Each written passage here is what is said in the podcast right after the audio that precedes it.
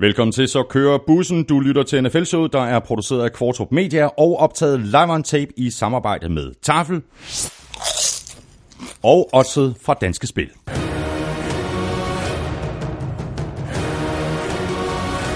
I øh, sidste uge der sagde vi, at vi ville øh, klemme ballerne sammen og lave udsendelsen lidt mere tight. Det lykkedes ikke specielt godt. Ambitionen er den samme i dag. Claus er med på en øh, Skype-forbindelse fra den anden side af Atlanten, eller også er det Stillehavet, hvad ved jeg, under alle omstændigheder, så er det ikke helt lige så optimalt, som hvis vi begge sad her i Studie 1. Planen er som følger, vi går kampene fra uge 12 igennem, vi tager et kig på næste runde, og derudover så kan du se frem til Dick Quiz fra Amstrup, Fantasy med Korsmed, Spiltip fra Elming, Crazy Stats fra Willumsen, og så selvfølgelig ugen spiller fra Tafel og Otze-quizzen fra også fra Danske Spil. Du finder os de øh, sædvanlige steder, det er i iTunes, Google Podcast og alle de andre apps til Android-telefoner, plus selvfølgelig SoundCloud, Stitcher, Spotify, nflshowet.dk og gulklud.dk. Hvis du synes om det, du hører, så skulle du tage og støtte os med et øh, valgfrit beløb på tier.dk eller via det link, der ligger på nflshowet.dk. Det er der allerede knap 140 andre, der gør, og tusind tak til jer.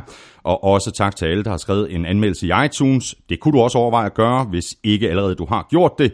Og så kan du samtidig prikke alle dine venner på skulderen og sige til dem, at de også kunne tage og lytte med, hvis de er den mindste smule interesseret i amerikansk fodbold. Eller også kan de måske gå hen at blive det. Det er aldrig for sent at hoppe med på bussen. Jeg hedder Thomas Kvartrup, og her kommer min medvært. Vikings, let's win this game. Vikings. Claus Elming med på Skype fra USA, eller det er faktisk Canada. Jeg er i Toronto i Canada, ja, så jeg har simpelthen forladt USA, men det var, det var, det var besværligt at forlade USA, vil jeg sige. Ja, det skal vi snakke øh, lidt mere om, øh, fordi øh, der var både snestorm, og så skulle du til mere eller mindre til, til afhøring. Ja, ja.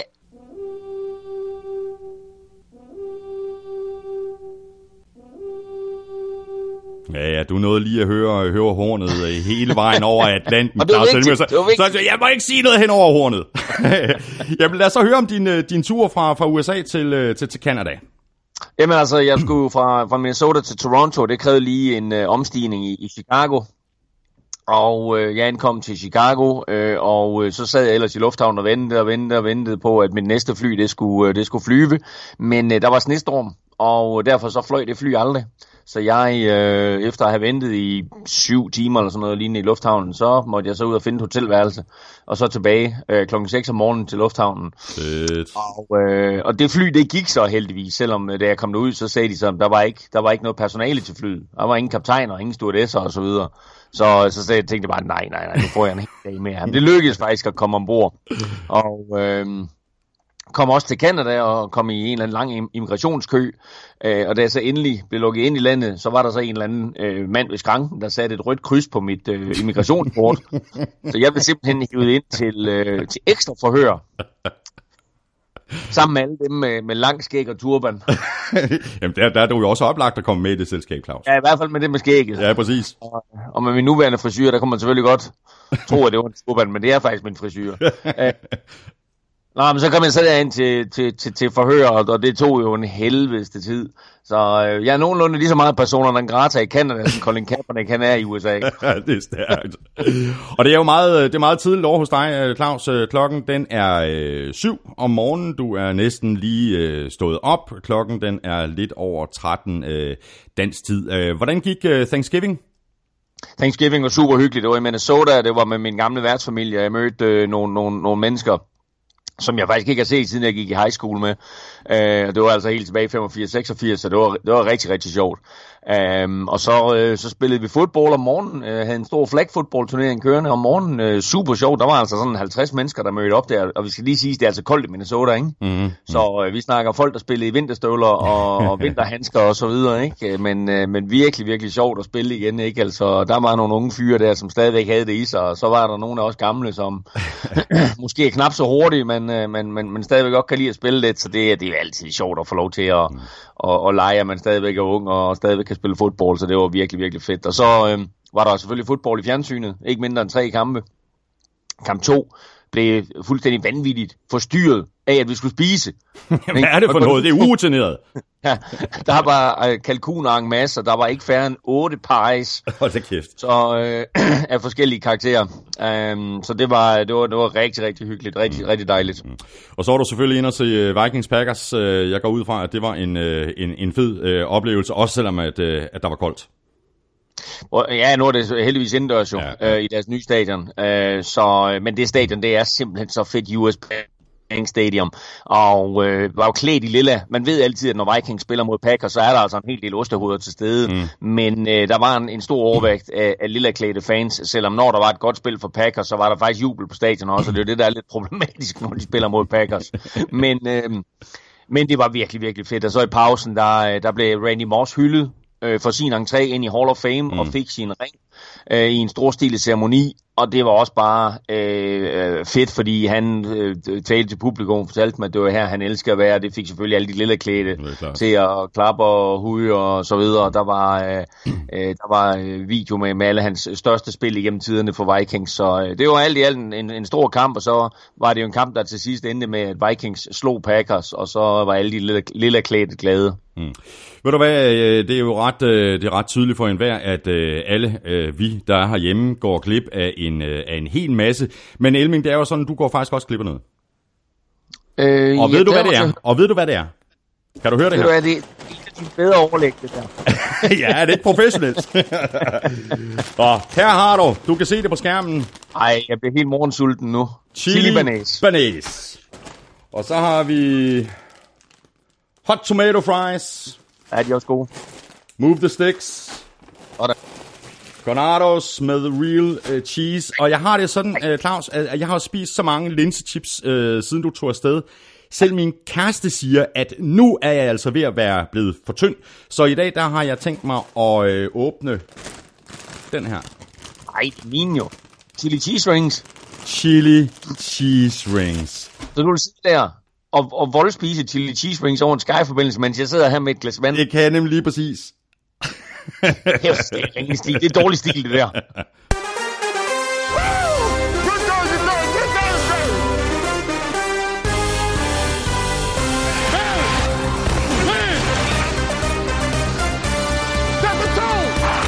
Tingene begynder nu for alvor at spidse til i årets udgave af NFL. Packers sæson ser ud til at være tabt, mens hold som Colts, Seahawks og Cowboys kommer hammerne fra baghjul.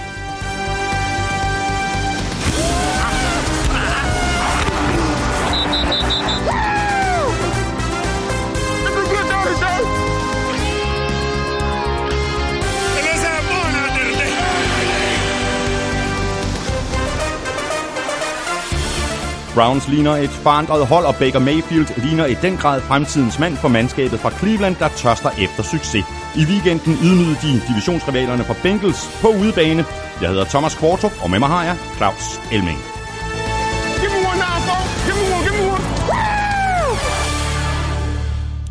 Nå Claus, lad os bare lige øh, kort runde et øh, par historier eller tre fra NFL, øh, før vi går i kampen, og vi kan lægge ud med en fyring. Jaguars har fyret den offensive koordinator Nathaniel Hackett, og i samme lejlighed der er Blake Bortles faktisk blevet bænket til fordel for, øh, for Cody Kessler. Det virker som om, at, øh, at posen bliver, bliver rystet nu i, i, i Jacksonville. Oh, men det er jo også en helt jamen, forfærdelig, forfærdelig sæson, de er gang i. ikke. Altså, her snakker vi om en Super Bowl-kandidat, som nu har tabt syv kampe i træk. Uh, et hold, som uh, i den uh, grad var, var totalt dominerende på forsvaret sidste år og skabt frygt, uanset hvor de kom. Og nu her, ikke? Altså, der er, der er hele den der mystik, der var om det Jaguars hold fra sidste år, den er jo faldet fuldstændig fra hinanden. Ja. Og uh, der skulle jo findes øh, en eller flere personer, som, som ligesom skulle tage skylden for det her. Og øh, mange havde selvfølgelig peget på et Blake Bortles allerede tidligt i sæsonen, og nu kom Nathaniel Hackett altså øh, så med i faldet, og øh, der er flere spillere, der har været ude at forsvare ham. Øh, Didi Westbrook øh, har sagt, at det er vores skyld, ja. at Nathaniel Hackett, han, han, han har sagt, we let him down, altså vi svigtede ham. Ja. Øh, så på den måde, der, der, der tror jeg, at, at spillerne måske øh, er, er på Hacketts side, Øh, og, øh, og, og, synes måske, hvad ved jeg, at, at, øh, at, at ansvaret ligger mere hos, hos spillerne selv, end nødvendigvis hos ham. Ja. Men faktum er bare, at efter en 3 og 1 start, og, og en start, hvor de ligesom fortsat de takter, de viste sidste år, mm. altså de tabte syv i træk, og så skulle ja. der ske ja. et eller andet. Ja. Og øh, headcoachen var fredet indtil videre. Om han så er det ved, ved sæsonslut, det tvivler jeg måske nok mm, lidt på. Mm. Men øh, i første omgang så røg Hackett, og det er også sådan et desperationsmove fra øh, Doc Marone, ikke, at øh, nu skal der ske noget. Og så ja. kom det store chok selvfølgelig, at de valgte at bænke Blake Bortles, finally, til fordel for Cody Kessler. Og øh, det er sådan et move også, som øh, viser en masse desperation. Ja. For jeg føler ikke, at Cody Kessler er lige så god quarterback som øh, Blake Bortles, men altså, nu må vi se. Men det er vel også, så, det, det, det, det, som Doc Marone gør her, det er vel også at sende et, et signal til fansene, hey, vi er godt opmærksom på, at Blake Bortles måske ikke er den langsigtede løsning. Ja, det er det, og det, og det er også for måske at altså ikke, ikke kun at sende signal til dem, men måske også skabe en eller anden form for ny hype. Nu kommer der en ny quarterback ind, så er der en reel chance for, at vi faktisk vinder nogle ja, kampe ja. og så videre. Øh, og hvad vil jeg måske også øh, faktisk tage lidt af presset af Blake Bortles, mm, i stedet for at han er derinde, og han hver evig eneste uge, søndag efter søndag, får skylden for, at, at Jaguars de taber. Ja. Lad os så bare lige runde nogle øh, skader, Claus, øh, og vi begynder i, i Jaguars, som vi jo netop taler om øh, lige nu, hvor øh, guard Andrew Norwell, han forventer sig at sidde ude i nogle uger med en, øh, en ankelskade, en ankelskade, som han fik i, i kampen mod Bills. Ja, det hjælper dem jo på ingen måder. Øh, han, øh, det er klart, at han, han var en, en stor tilføjelse til det hold her, og øh, en af de dyreste free agents, der blev hævet ind på den offensive linje i offseason, og en mand, der skulle hjælpe dem. Øh, men, øh, men uden ham, Øh, der bliver løbeangrebet sværere, og pass protection bliver sværere, ja. øh, og, så hjælp, og så hjælper det jo heller ikke, at de fik øh, Leonard Fournette, at Leonard Fournette han fik en karantæne, øh, efter at, øh, at han var i slagsmål, så, så løbeangrebet, det tror jeg ikke bliver nej, specielt nej. godt i den kommende weekend. Nej. Og så er Andy Dalton blevet placeret på injured reserve med en, øh, med en, en skade i sin, øh, sin finger, og det fortæller vel i virkeligheden meget godt historien om, at Bengals ikke længere har sådan de helt store forhåbninger om at komme med i slutspillet i år, når de øh, når de simpelthen bare siger, jamen farvel til dig, Andy Dalton, for resten af sæsonen.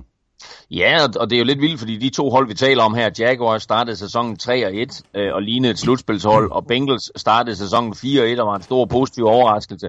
Men, øh, men de har tabt nu øh, fem ud af de sidste seks, mm. øh, og øh, har også bare vinket farvel øh, til sæsonen. Og, øh, og det her med, med, med Andy Dalton, øh, jeg kan ikke helt fortolke, hvad det går ud på, fordi han kunne i min optik godt være tilbage om to-tre uger ja, med den her forstuede tommelfinger. Mm. Om, om det så er, fordi der er nogle informationer, vi ikke kender til, det skal jeg lade være usagt. Men altså, det her det er helt tydeligt, at nu prøver de på at lave reboot. Øh, AJ Green er ude, Tyler Eifert er ude. Uh, er måske lidt bekymret for Andy Daltons helbred i det hele taget. Uh, eller måske er det simpelthen et spørgsmål om, at uh, nu prøver vi at se uh, en ny quarterback igen. Mm, mm. Uh, se, hvad det her uh, angreb kan med en ny quarterback, og så vurderer vi, om Andy Dalton han overhovedet skal fortsætte på det hold her. Mm. Andreas øh, Lundgaard skriver i forhold til skader, nu er en alvorlig skade jo altid en for meget, men jeg sidder alligevel med fornemmelsen af, at vi i år har været lidt mildere ramt end normalt, hvad angår skader til de store navne, ikke mindst quarterbacks. Kan det tilskrives de nye regler, der skal beskytte quarterbacken i så fald, så må reglerne vel kaldes for en succes, selvom de har været udsat for en hård kritik? Ja, både og jo. Øh, altså man kan sige, NFL gør så meget for at beskytte quarterbacks, og, og med rette kan man sige, fordi det er vigtigt for NFL at have alle de bedste quarterbacks på plads, fordi det er det, der skaber underholdningen. Øh, jo ikke mindst illustreret af den her vanvittige kamp for 14 dage siden mellem, øh, eller 9 dage siden mellem, mellem Rams og Chiefs, ikke, hvor vi ser sådan to unge gunslingers, der, ja. der smider 104 point på tavlen til sammen. Det er jo det, NFL egentlig gerne vil. Ikke? Altså, det er jo der, de gerne vil hen. De vil gerne have nogle underholdende kampe. Mm. Men, øh, men øh, derfra og så til at sige, at, at vi har været øh, de store skader øh, for uden i år, det synes jeg måske er stramme, øh, stramme lidt, fordi der har været masser af defensive profiler derude. Der har været store offensive profiler derude øh, senere uger her, som nævnt lige nu her, AJ Green. Så der har været en hel del skader, men jeg vil da godt, altså sådan overordnet set, hvis vi sammenligner med sidste år og forrige år, så er der måske færre store profiler derude, mm, ja. men NFL løber stadigvæk ind i et hav af skader, øh, og et hav af alvorlige skader også, og så er der en, en masse spillere, som vi ikke rigtig hører om, fordi de ikke er kommet helt derop på superstjernestatus endnu, ja, ja. som lider en skade og aldrig nogensinde kommer til at se banen igen, mm, så er de med til at bidrage til den der statistik, der hedder, at levetiden i NFL er 2,1 eller andet år. Ja. Øh, og det er jo fordi, du, du kommer ind, og, og så får du en skade, og så ryger du ud igen. Øh, seneste nyt omkring Andreas Knappe faktisk, er, at øh, han også er blevet placeret på injured reserve, øh, for Denver Broncos, og jeg, jeg fik en besked øh, sent i, i nat fra, fra øh, Andreas om, at han øh, havde fået en alvorlig fibersprængning i det ene lår, og øh, de så har valgt at lukke ham ned for sæsonen. Det skete til træning i torsdags. Ja. Øh, og altså man må bare sige, at Andreas er jo bare ramt af, af uheld på uheld. Nu var han så super, super tæt på at komme med i truppen til kampen mod LA Chargers, og så øh, i stedet for så fire dage senere, så bliver hans øh, sæson lukket ned. Ja, og, og vi følger jo Andreas her, og, og håber det bedste for ham, og håber lidt som dansker, at han får chancen. I USA der er der ingen, der lægger mærke til ham overhovedet, eller hører om ham. Nej. Og øh, han kommer til at tjene på håndører, og så ryger han stille og roligt ud i NFL-glemsen. Øh, og det er han jo ikke den eneste, der gør. Det er der en hav spillere, der gør. Både spillere på practice squad, men også spillere, på, øh, som reelt set har fået chancen på nogle hold, og så bliver skadet, og, og aldrig nogensinde kommer ja, tilbage. Der er masser af spillere, vi ikke øh, hører om. Øh, det siger sig selv, øh, men vi kan lige runde nogle af de, de større navne, som er blevet ramt af, af, af skader. Øh, Chargers running back Melvin Gordon, han gik ud med en øh, knæskade i tredje kvartal i kampen mod Cardinals, øh, og som jeg har kunne læse mig frem til, så kan han risikere at komme til at se ud i, i, i to til fire uger. Ja, og det er selvfølgelig et stort slag for dem. Nu har de jo heldigvis ved flere lejligheder vist, at Austin Eckler øh, er en øh, værdig aftager, så, ja. så altså med ham er de ikke helt tabt bag en vogn, men altså mellem Gordon er jo er, er deroppe på Todd Gurley-niveau, ikke? At, at han jo bare er omdrejningspunktet på det her hold her. Øh, selvom Phil, Phil Rivers altså, spiller selvfølgelig øh, øh, stadigvæk øh, og bliver ved med at levere uge efter uge og spiller en af sine bedste sæsoner. Men øh, det er fint for Chargers, at Melvin Gordon, ikke fint, at han er ude i to til fire uger, men fint, at han kun er ude i to til fire uger. Ja, fordi det er fint, det sker nu, og ikke om fire præcis, uger. Præcis, og så forhåbentlig, øh, så er det ikke mere alvorligt, end at de kan få ham tilbage mm. til, til slutspillet. Mm. Det var jo først frygtet, at det var et korsbånd, og nu viser det sig så, at det er et ledbånd, og, og ledbånd er selvfølgelig stadigvæk ikke at spøge med, men altså er det, er det en mild ledbåndsskade, så kan du nøjes med de der to til fire uger. Mm. Og så har de ham mm. måske til en sidste afgørende kamp i december, og så heldigvis til slutspillet, som de jo stadigvæk ser ud til at, at nå. Mm. Og så har øh, Andrew Luck øh, mistet et øh, våben i Indianapolis. Tight end Jack Doyle, han fik en skade i øh, nyren i kampen mod Dolphins, og han er faktisk ude for resten af sæsonen. Ja, det der med, med nyreskader og leverskader og sådan noget, det, det er noget, man skal tage lidt alvorligt. Ja. Øh, og, og det er selvfølgelig super ærgerligt for Coles fordi øh, den måde Andrew Luck han spiller på, så øh, er der jo, øh, så, så spiller han jo på samme måde som Brady og Breeze, nemlig han rammer den åbne mand, mm. og øh, Jack Doyle han var et godt alternativ. Øh, de har jo fået masser af succes med den her tight end Eric Ebron, som de har hævet ind for Detroit Lions.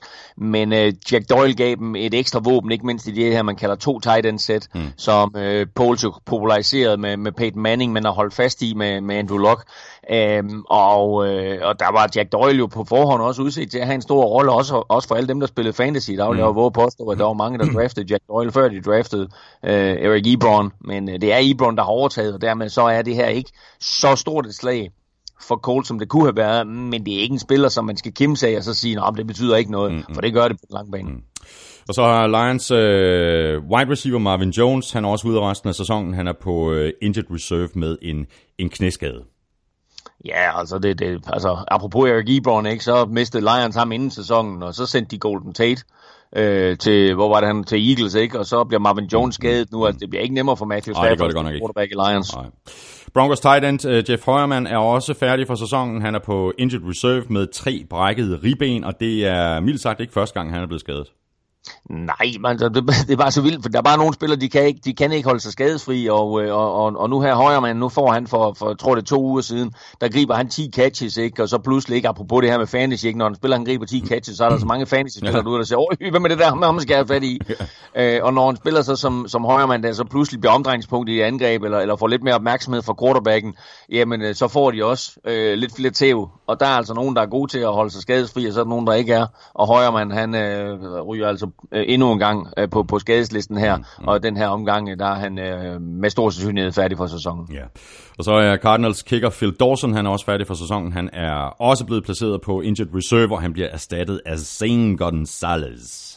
Ja, det er jo insane. Insane. At, det, ja, ja. Uh, Zane Gonzalez er jo en af de her kicker, der blev draftet for to år siden hos Cleveland, og... Uh, øh, stille og roligt øh, faldt fuldstændig fra hinanden, da han kom ind i NFL, øh, har fået chancen et par andre steder, øh, og nu altså senest her i, i Cardinals. Øh, men det siger lidt om kicker-situationen, mm. at, øh, at St. Gonzalez han, han nu får endnu en chance, fordi øh, i min optik, altså der må der på verdensplan være 32 kicker, der er bedre end ham. Men altså lige nu der er han den officielle kicker for Cardinals. Mm.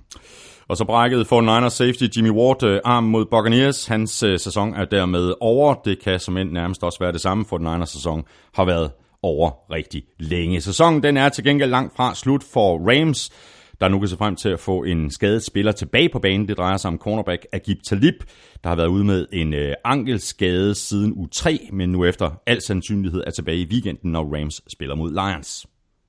Ja, det er super vigtigt for Rams jo selvfølgelig at få Agib Talib tilbage. Uh, Marcus Peters uh, har været udskilt, uh, om end noget af kritikken har været uretfærdigt, synes jeg. Uh, men vigtigt at få Agib Talib tilbage, fordi nu har de så de her to super corners uh, på, uh, på, hver, på hver sin side af banen. og så er spørgsmålet bare, hvor meget det hjælper at få Agib Talib tilbage, når man kigger på, at en af de helt store svagheder, lidt overraskende for Rams har været i år, at man rent faktisk har kunnet løbe på dem. Mm. Og så at vi stadigvæk også ved, at at, øh, at de kæmper en, en hård kamp for at finde ud af, hvordan de skaber noget pass rush. har selvfølgelig hjulpet, at de har fået Dante Fowler ind, men ellers så, øh, så har de jo stadigvæk øh, haft, haft store problemer, som vi jo havde forudset inden sæsonstart, mm, mm. med at lave pass rush. Øh, og så har de jo også øh, til stadigvækhed, en, en, øh, om end de laver en hel del taklinger, og, og mange fantasy-spillere vil kende dem, så har de stadigvæk sådan en, en, en rimelig ubeskrevet trio på, på linebacker. Ja. Øh, og øh, øh altså, Taliba er helt klart en forstærkning. Det er der ingen tvivl om. Men spørgsmålet er, hvor stor en forstærkning, men øh, det er da klart, at det er rigtig rart for Rams, nu her, når, når december nærmer sig, og slutspillet nærmer sig, at han er fedt for fight.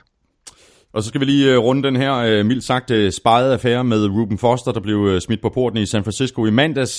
Crazy historie fra ende til anden. Samme kvinde, som tilbage i maj er anklaget Foster for vold, og derefter trak anklagen tilbage igen. Øh, hun øh, opsøgte Ruben Foster på, øh, på hotellet i Tampa før kampen mod, øh, mod, øh, mod Jaguars. Øh, der skete så et eller andet på hotellet, der gjorde, at politiet blev tilkaldt, og så blev øh, Foster fængslet.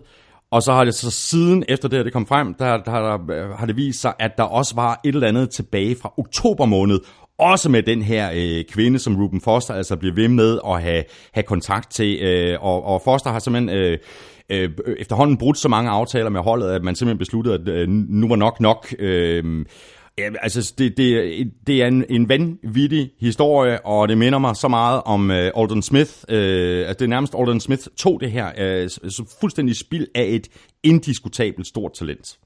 Hvad sker der for det hold, du er fan af? Ja, det må du, øh, det må du nok øh, spørge om. Altså, de tog jo en chance med ham i første runde. De, de samlede mm. mig op øh, med pick nummer 31 øh, i, i, i, i første runde.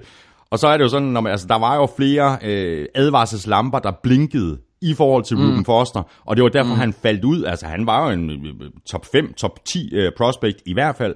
Så tog de en chance med ham på, på pick nummer 31, og det er jo sådan, når man tager chancer, jamen, så kan det også godt være, at man, man hammer forbi. Altså, de, de siger jo alle sammen, altså hele organisationen siger jo, jamen, vi kan rigtig godt lide Foster. Han har nogle problemer, vi har forsøgt at hjælpe ham, det nyttede ikke noget. Og nu har Redskins jo så sagt, at de vil samle ham op. Ja, altså øh, situationen omkring ham der i Fort Niners er jo så, at, at det her, det her uh, incident, der var i oktober, at det siger Fort Niners, det kendte de ikke noget til. De, Nej, de kendte til den her situation, situation, der var inden sæsonen. De har ikke hørt om det der i oktober, nu mm. kommer det her så. Øh, og der er jo helt tydeligt et eller andet, øh, der foregår helt tydeligt et eller andet mellem Ruben Foster og kvinden der. Ja. Øh, og de kan jo helt tydeligt ikke få det til at fungere. Ej. Og øh, Ruben Foster forstår så bare ikke, at at øh, han skal lægge afstand øh, til hende, fordi øh, hun ikke er godt for ham øh, på den lange bane. Nej. Øh, der, dermed ikke nogen undskyldning for, hvis han har lagt hånd på hende, men øh, hun trækker den her øh, beskyldning tilbage ja, på, ja. på altså første gang, hvor hun sagde, at han, han har lagt hånd på hende. Og, ja, og sagde øh, efterfølgende, at hun, hun, hun, hun havde været så sur på ham, at hun bare ville ødelægge hans karriere. Og så gik der faktisk ikke ret mange timer fra, at hun havde, havde meldt, øh, meldt ham til politiet, til at hun ville trække anklagen tilbage. Mm. Ja, og, øh, ja, han bliver ved med at have kontakt med. Nu er situationen så den, så, nu har, nu, nu har 49ers, altså det ærgerlige i den her situation, det er jo selvfølgelig, at, at, øh, at hvis han er uskyldig, ikke? Altså, så, så har man jo omgået, hvad skal man sige, juraen i at sige, at, du ved, at så har man jo vendt den fuldstændig på hovedet. Ja, ja, præcis. Men, men det her, det handler faktisk for 49ers, handler det ikke om, om han har slået hende, eller noget som helst, eller været voldelig, eller noget som helst. Det handler om, at han har set hende. Fordi det var en del af den aftale, som holdet og Forster har indgået for at få Foster tilbage på, på, på rette spor. Du skal mm. ikke have mere kontakt med den kvinde. Er det en aftale? Ja, det er det. Godt, og så bliver han ved med at se hende. Så det var, det var alene det gjorde, at øh, de var nødt til at, at, at lade ham gå.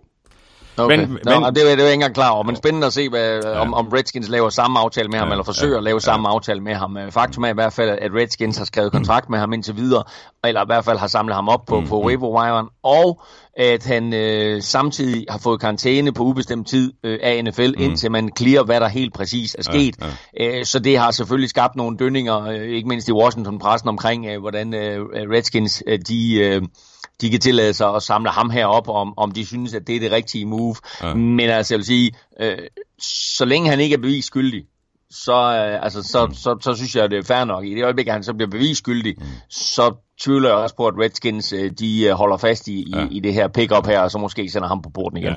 Og lad os, men lad os bare uh, krydse fingre for Ruben Foster og håbe, at han kommer tilbage på sporet, fordi uh, han kan blive en, en helt eminent uh, god linebacker i, uh, i NFL. Der mangler bare lige noget på det personlige plan. Og så har der faktisk også været i den her uge lidt nyt uh, om Adrian Peterson, der forleden i et uh, interview sagde, at han havde disciplineret sin søn for nylig med et uh, bælte. Øh, og jeg har det sådan lidt, øh, en ting er, at øh, manden åbenbart øh, tæver sin søn med et bælte. En anden ting er så, at han selv synes, at det er smart at fortælle om det. Når det nu lige præcis var historien øh, tilbage i 2014 om, at han havde slået sin søn med en gren, der gav ham et års karantæne. Og nu går han altså ud og siger, ja, jamen for nylig, der, der slog jeg min søn med et bælte. Ja, det virker ikke specielt klogt. Um, så jeg, jeg har ikke rigtig meget, ret, ret, ret, ret, ret meget at tilføje til den her historie, andet end at øh, det chokerer mig lidt, at øh, NFL ikke øh, har været hurtigere i deres vurdering af det her og, og få gjort noget ved det, fordi jeg synes faktisk, at selvom vi selvfølgelig er opmærksom på det her, og selvom vi også skrev en stor artikel om det på Gud Klud, og alle amerikanske medier selvfølgelig fulgt op på det, mm. øh, da det kom frem øh, i, i det her interview, som han gav øh, åben og hud ærligt og, og så videre, og, og altså ikke forsøgt at dyse noget ned, men bare fortalt, hvordan øh, situationen var i, i hans hjem, og hvordan han ligesom opdragede sine børn. Øhm, så er det ligesom om, synes jeg, at, at NFL har dysset den her historie ned. Ja. Øhm, og det forstår jeg faktisk ikke helt. Nej, det er åbenbart øh, det i orden at, at slå med et bælte, men ikke med en gren. Øh, ja, en gren, det er åbenbart, det er åbenbart for bestialsk. Det er åbenbart sådan, øh, øh, for, for, for bronzealderagtigt, eller for hulemandsagtigt. Øh, men, øh, men jeg forstår, altså jeg, jeg, jeg var overrasket over, at der ikke er blevet taget action fra, fra NFL's side, fordi de er så opmærksomme på ja, alle de her sager, ikke? Ja. de er så opmærksomme på at, at skabe et godt image, og, og, og bibeholde et godt image, og, og være øh, store forbilleder, at, at alle spillerne skal være store forbilleder for, for børn og unge, der spiller fodbold og så videre. Øh, så nu må vi se, om, om, om, om sagen bliver taget op, og om Adrian Peterson han får karantæne, men lige nu der er det ligesom om, du ved, det er bare sådan en historie, som mm. kom frem, og så stille og roligt forsvinder ud i glemsen igen. Ja, ja. Så har vi øh, en lille historie om øh, safety Eric Reed, øh, der er blevet testet for, for stoffer seks gange på otte kampe, mens han har været hos Panthers. Og som Eric Reed siger, det virker ikke særlig random.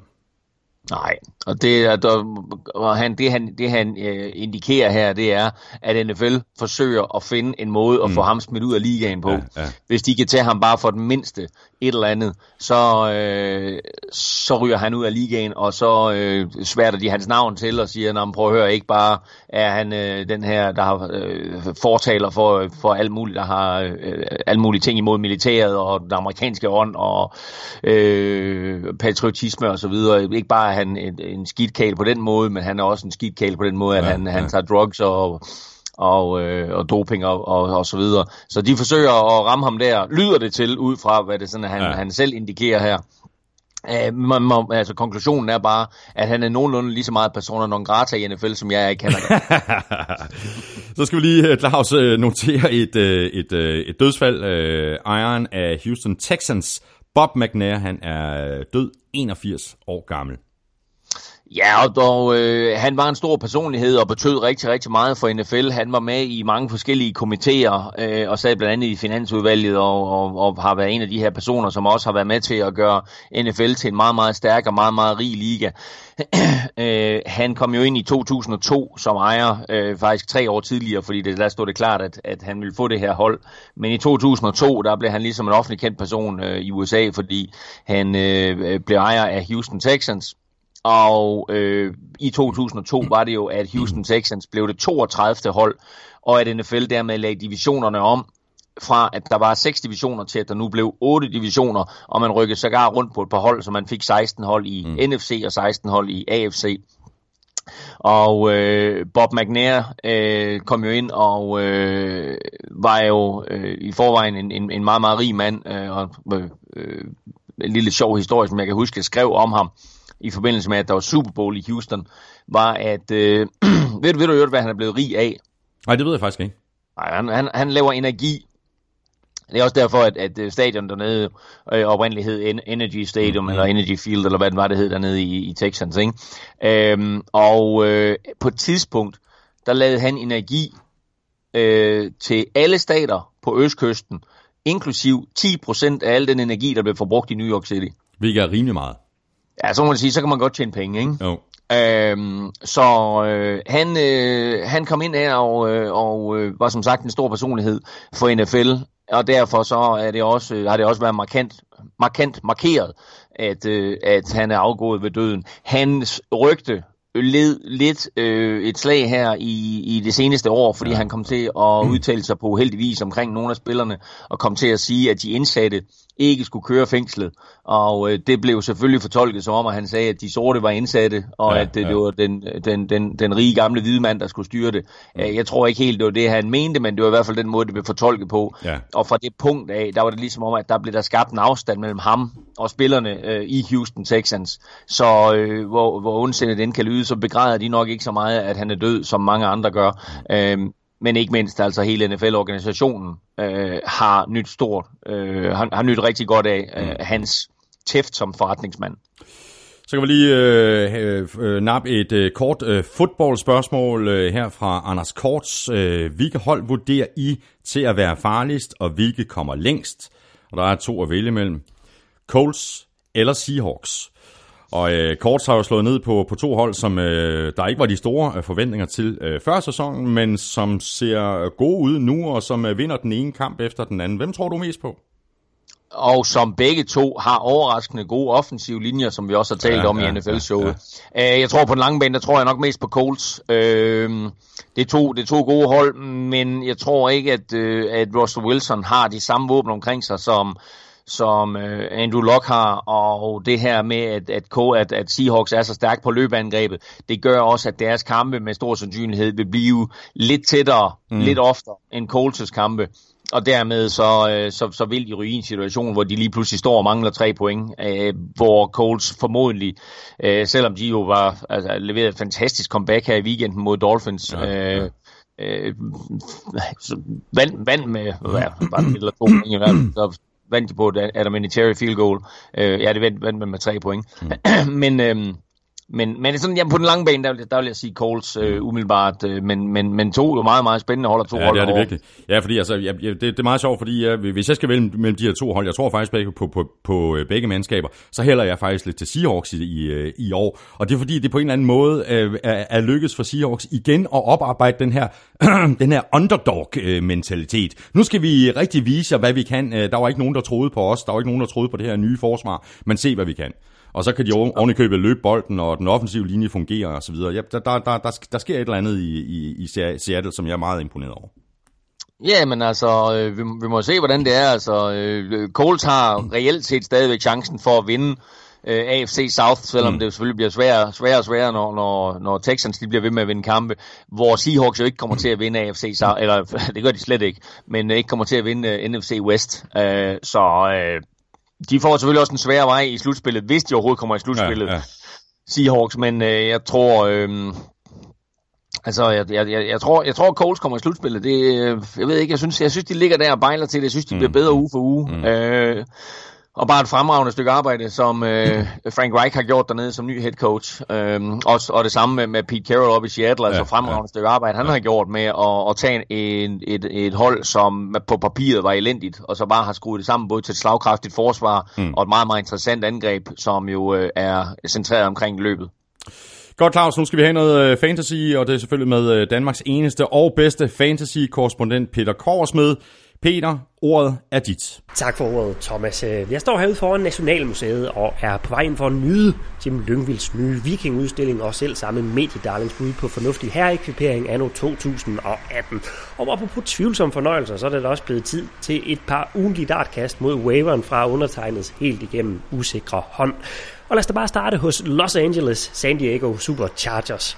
I spil uge 11 gik Chargers super running back Melvin Gordon i stykker, og han misser formentlig en kamp eller to. Det betyder naturligvis, at den hyper alsidige backup Austin Eckler står klar til at gå gang mod Steelers. Han er en naturlig tilføjelse til din roster, men det skib er formentlig sejlet for længst. Rookie Justin Jackson er derimod næsten med garanti ledig, og han træder altså ind som det klare alternativ til Eckler. Det forvandlede rookien til 57 yards på bare 7 carries mod Cardinals.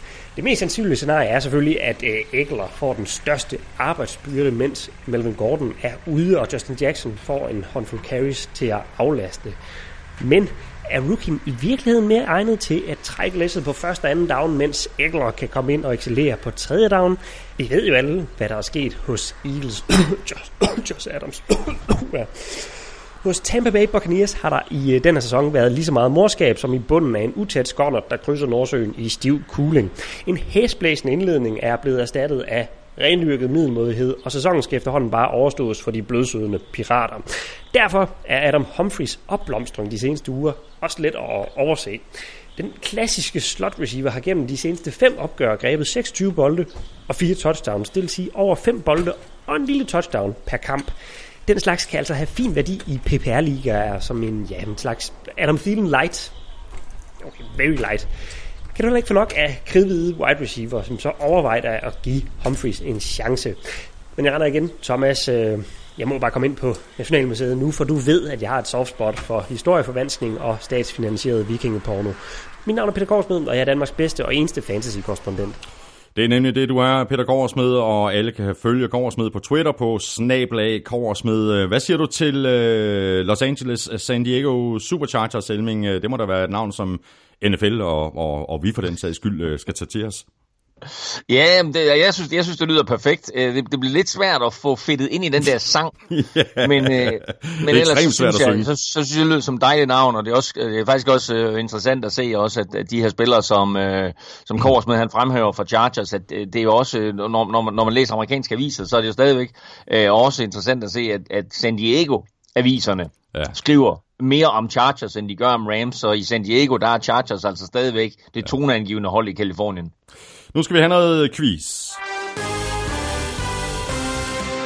Vi skal have quizzen. Åh. Oh. Det er tid til quiz, quiz, quiz, quiz, quiz. Skyder du først, Elming, som du plejer? Ja, det kan jeg godt. Og øh, det her, det er faktisk en gentagelse af en quiz, vi har haft for et par uger siden, men jeg synes bare, at den øh, stadigvæk på en eller anden måde bliver ved med at være interessant. Så øhm, det er et spørgsmål, hvor meget du sådan lidt har fulgt fuld med i stillingen, men, men det korte lange, det er, at øh, der nu her, øh, efter Thanksgiving, er fire hold, der har vundet mindst fem kampe i træk. Mm-hmm. Og min quiz til dig, det er bare, hvem er de fire? Okay. Godt. Det gik ikke så godt øh, for nogle uger siden, hvor jeg skulle... Øh, det gik faktisk helt af, af, af H til, så vidt jeg husker. Det gør det sikkert også. Der er fire hold, der har vundet de seneste fem kampe i træk. Korrekt. Godt, jamen øh, ved du hvad, jeg har noteret det, Claus, og så vender vi tilbage til, til det spørgsmål i slutningen af udsendelsen. Du skal selvfølgelig ikke snydes for øh, det quizzen fra øh, Søren Amstrup, som øh, i øvrigt også kan følges på Twitter på snabelag Doc Amstrup. Han skriver sådan her. Ramsey til Josh Allen. Vi vinder, du stinker. Josh Lo og Jaguars synker. Kirk og, han, og hans cousins nedlagde Packers, a.k.a. Aaron og alle hans slackers. Mayfield eksploderer, Bengals imploderer, Brady exhalerer og Rivers imponerer. Tampas Evans er over 1000 for femte gang på fem år. Hvilke andre to er det, som ved hans side står? Altså, det skal igen. Ja.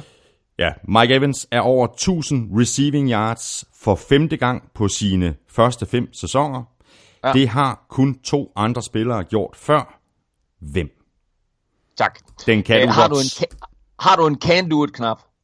Nej, jeg har ikke en can do it knap. Jeg har kun, og den glemte jeg helt at trykke på. Can't do it. Det er i forhold til, til de her fire hold, som har vundet de seneste fem kampe i træk. Jeg kommer garanteret Jeg, til at jeg vil skyde sige, det, ved jeg vil sige det på en 17 måde, det er også, det er også, det er også uretfærdigt, fordi uh, lige, nøjagtigt, lige nøjagtigt svaret på den quiz, det kan man finde i mit momentometer i den her uge. Ej, Så. har du allerede smidt dit momentometer op, eller hvad? Ja, det er, det er, på, det er. Uh, men jeg sidder her uden, øh, ja, det lyder underligt. Jeg, jeg kunne selvfølgelig godt, øh, men det, nej, det duer ikke. Det duer ikke. Jeg skal nok lade være med at, at, at, at snyde. Så, øh, så åbner vi for kampene, Der gør vi med de øh, tre opgør på øh, Thanksgiving. Og vi lægger ud med Bears sejr på øh, 23-16 på udebane over Lions. Bears var uden Mitchell Trubisky, der sad ude med øh, sin skulderskade. Chase Daniel fik starten. Bears startede lidt langsomt, satte så tingene på plads i fjerde kvartal, blandt andet øh, ved hjælp af to interceptions. Og det var så anden gang inden for 11 dage, at øh, Bears besejrede divisionsrivalerne fra Detroit. Øh, ja, og anden gang inden for en uge, øh, eller faktisk inden for fem dage, at Eddie Jackson scorede på en interception og afgjorde kampen, fordi han scorede mod Minnesota Vikings og afgjorde det opgør om søndagen, og så 85 timer senere, eller 88 timer senere, der scorede han på en interception imod Detroit og afgjorde kampen. Så øh, vi må sige, at, at det, det her Bears-mandskab er jo et klassisk mandskab af den konstellation, der hedder, vi har et forsvar, som vinder kampe for os, og vi har kampe, som... Øh, Har du et eller andet, kør, med, har du et eller andet øh, kørende derovre på din computer, Claus? med, altså det er uanset hvem vi stiller op med af quarterback, så, så har vi altså muligheden for at vinde kampe med vores forsvar. Mm. Øh, så, øh, så det her, det er et, øh, et mandskab, som, øh, jeg vil ikke sige, det er helt derhen, hvor, hvor vi havde 1985 udgaven af Bears, eller at det er den udgave af Ravens, øh, som vandt Super Bowl 35, men det er trods alt et mandskab, som ved, at kampe skal vindes på forsvaret, og så er det lidt lige meget, om quarterbacken hedder Trubisky eller Chase Daniel. Vi skal nok få det til at fungere. Ja, og øh, det var i virkeligheden øh, en, en god indsats af Chase Daniel, altså 27 af 37 for 230 yards og to touchdowns. Han tog vel i virkeligheden det, som forsvaret gav ham, uden at sådan, og, og øh, hvad, hvad, hvad, hvad hedder det på dansk, altså uden at, at risikere alt for meget. Ja, og så, og så, er, der, så er der det med, at, at, at den her kamp jo var egentlig var, var rigtig, rigtig tæt. Fordi selvom han får det her, øh, selvom, han, selvom hans statistikker ser fine ud, så var han jo egentlig ikke i stand til at afgøre kampen. Han lavede ingen fejl, det er du fuldstændig ret i, og det var selvfølgelig også med til at gøre, at de vandt den. Men det her, det var en kamp, som Lions burde have vundet, øh, men som øh, de smed væk, fordi de et, øh, ikke har nok playmakers på angrebet, øh, og to øh, måske ikke var i stand til at lægge nok pres på, på, på Chase Daniel. Øh, men en helt lige kamp, som så bliver afgjort til sidst af Eddie Jacksons interception. Og Bears, de er øh, 8-3, og de spiller ud mod øh, Giants. Lions, de er 4-7, og de spiller hjemme mod øh, Rams, der kommer friske fra bye week. Cowboys, de slog øh, Redskins hjemme med 31-23. Det var så den øh, kamp, øh, som blev udlagt øh, for dig over i øh, Minnesota, fordi I skulle til at spise øh, kalkun, Claus. Øh, den helt store forskel i den her kamp, det var Colt McCoys øh, tre interceptions, øh, og på den anden side af bolden, Amari Cooper og et øh, par kæmpe spil. Jeg skal altså lige love for, at han og Dak Prescott, øh, de fandt hinanden i anden halvleg. Ja, og øh, altså, øh, øh, øh hvis Prescott er i stand til at, at levere de her bolde til Amari Cooper, og Amari Cooper er i stand til at lave plays på den måde, han gjorde i anden halvleg, så har vi jo netop fået den her situation i Dallas, som de håbede på, da de havde Amari Cooper ind, mm. nemlig at forsvaret er nødt til at respektere, at der løber altså en stjernereceiver rundt derude. Og øh, så så vi også, hvad indflydelse det fik, fordi Ezekiel Elliott jo øh, havde øh, over 100 yards og scoret touchdown, øh, og selv smed et par dollars øh, i frelsens hærbøtten, og øh, så senere, da Dak Prescott løb bolden ind, så smed han sågar også Dak Prescott ned i frelsens hærbøtten. Og det interessante det er, at, øh, at øh, Cowboys jo sagde, at de vil matche det, som, øh, som Ezekiel Elliott han smed i frelsens hærbøtte. Så, så det, de vil matche nu, det er altså 21 dollars, og så Dak Prescott. Øh, så det er det, det, det, det, det, som frelsens her, de får ud af, af det her. Men, øh, men interessant det er selvfølgelig, at Amari Cooper viste de her playmaker-egenskaber, som han har. Øh, begge touchdowns kommer jo. Begge touchdowns, det ene er på, på 40, ikke, og det andet er på hvad? 90, ikke? Jo, Øhm, jo. Så, øh, så det, er- det er store spil, og, og viser, at Amari Cooper hvis han er i enkeltopdækning, eller sågar, som han var her i, i begge tilfælde jo faktisk er dobbeltopdækning, at hvis man ikke får ham taklet, så er han stor og stærk dreng, som ja, kan skabe ja, noget på egen ja, hånd. Ja. Og øh, det, det gav dem jo altså øh, ikke blot to touchdowns, men også sejren her. Øh, og en overbevisende sejr, selvom, selvom den på papir kun blev med på et point. Mm. Og øh, det her, det var øh, tredje sejr i træk til Cowboys. Nu presser de, plo, øh, de presser pludselig på i NFC East. Øh, de fører faktisk divisionen med, med 6 og 5. Det samme har Redskins, og så øh, er, er Eagles også med fremme med 5 og 6. Er, er Cowboys i virkeligheden øh, favoritter til at løbe afsted med den her øh, division nu? Ja, men det tror jeg, vi konkluderede allerede for et par uger siden, hvor, hvor, hvor Redskins, eller hvor, hvor Cowboys, de, øh, de vandt, og Redskins mistede Alex Smith. Øh, men som du siger, så ligger Eagles der på 5 og 6, og Eagles har faktisk øh, måske af de her tre klubber det mest talentfulde mandskab overhovedet. Men øh, interessant, at, at Cowboys med sejren kommer op på siden af Redskins, og dermed overhaler dem i den samlede stilling, øh, og også øh, overhaler dem selvfølgelig på den måde i kampen om slutspilspladser. Øh, da Redskins taber her, til, og det er bare lige for at sige, hvor, hvor tæt øh, slutspilspillet er i NFC. Da Redskins taber til Cowboys, der ryger de ud af slutspillet. Og da Carolina de så taber øh, senere i, i den her spilleweekend, så er Redskins tilbage inde i slutspilspillet. Så det er helt, helt tæt dernede i kampen om wildcard-pladser. Men lige nu der er det altså Cowboys, der ligger til at tage NFC East. Mm. Uh, men de sidste fem spilleuger her bliver rigtig, rigtig interessante. Og det starter jo allerede på mandag, når Philadelphia tager imod, altså Philadelphia Eagles, tager imod Washington Redskins, og det er jo en kamp, som, øh, som jeg blandt andet skal ind og se sammen med 50 medrejsende danskere. Uh, så en, en super, super spændende kamp lige pludselig her mellem Redskins og Eagles. Mm. Det kan godt være, at du skal ind og se endnu en uh, fodboldkamp kamp med Elming, men jeg har chili cheese wings. Det er det, jeg ja, har. Du, det er det. du vinder faktisk. Mm. Jamen, vil du være nok om den kamp. Cowboys, de er altså 6 5. De spiller hjemme mod Saints Thursday night. Øh, Redskins, de er også 6 5, og de spiller ude mod Eagles, og det gør de Monday night. Øhm, og hvis Saints ikke allerede havde øh, fuldstændig kontrol over NFC South, så har de det nu efter deres sejr på 31-17 over divisionsrivalerne fra Falcons i den sene Thanksgiving-kamp. Saints de er ekstremt giftige på angrebet. Det har vi set øh, masser af gange i år. Øhm, det var faktisk forsvaret, der, der, der, der satte sig tungt på, på det her Falcons angreb. Lige fra begyndelsen af kampen. 6-6, 13 quarterback hits, 3 fumbles recovered og 1 interception. Ja, altså, øh, vi har vi, vi talte om i starten af sæsonen, at, at det her Saints-forsvar, det er ikke, det er ikke rigtig lignende det Saints-forsvar, vi så sidste år, men altså efter en, en, en svag første uge, hvor de taber til Buccaneers og tillod over 40 point, og så måske en uge 2 og 3, hvor de lige skulle finde sig selv, så er det her forsvar, det er lige nu, hvor man må sige, at Saints er det mest komplette hold i NFL. For ser du på Chiefs, og Rams, så har de svagheder på mm. forsvaret. Mm. Uh, men ser du på Saints, så har de et uh, super giftigt angreb, som er anført af Drew Brees. De har både et, et løbeangreb og et kastangreb. Uh, og så har de det her forsvar, som både er i stand til at lægge pres på quarterbacken, er i stand til at stoppe løbeangrebet, er i stand til at skabe turnovers. Alle de ting, der gør et forsvar af mesterskabskvalitet. Ja, ja. Så se på tværs af NFL's 32 klubber, og på de 12 klubber, der lige nu ligger til at komme i slutspillet, der er der min optik ingen tvivl om, at Saints er det mest komplette ja, mandskab. Ja. Og det her det er den bedste mulighed, øh, som Saints har haft for at vinde Super Bowl øh, siden øh, Saints eller siden siden uh, Breeze Company slog Manning, altså Peyton Manning der i Super Bowl 45, mener jeg det var. Ja, de har nu vundet 10 kampe i træk. Hey, der var et af holdene, Claus, til din quiz. Over de seneste tre kampe, der har de kun tilladt 38 point i alt. Altså, hvad, hvad, hvad svarer det? Du, du er the human calculator. Hvor mange sagde du? Øhm, 38 point.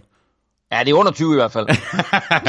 ja, det, det, det er rigtig godt. Det må blive sådan 12,6-12,7-agtigt. Små 13, ikke? Ja, ja, ja. præcis. Øh, det er imponerende, ikke? Jo, og, og, og det er jo, øh, altså igen, øh, bare lige for at, at, at hamre den pointe hjem, så har de et angreb, og de har et forsvar, mm. og det er der bare ikke nogen andre hold, der har i NFL. Mm.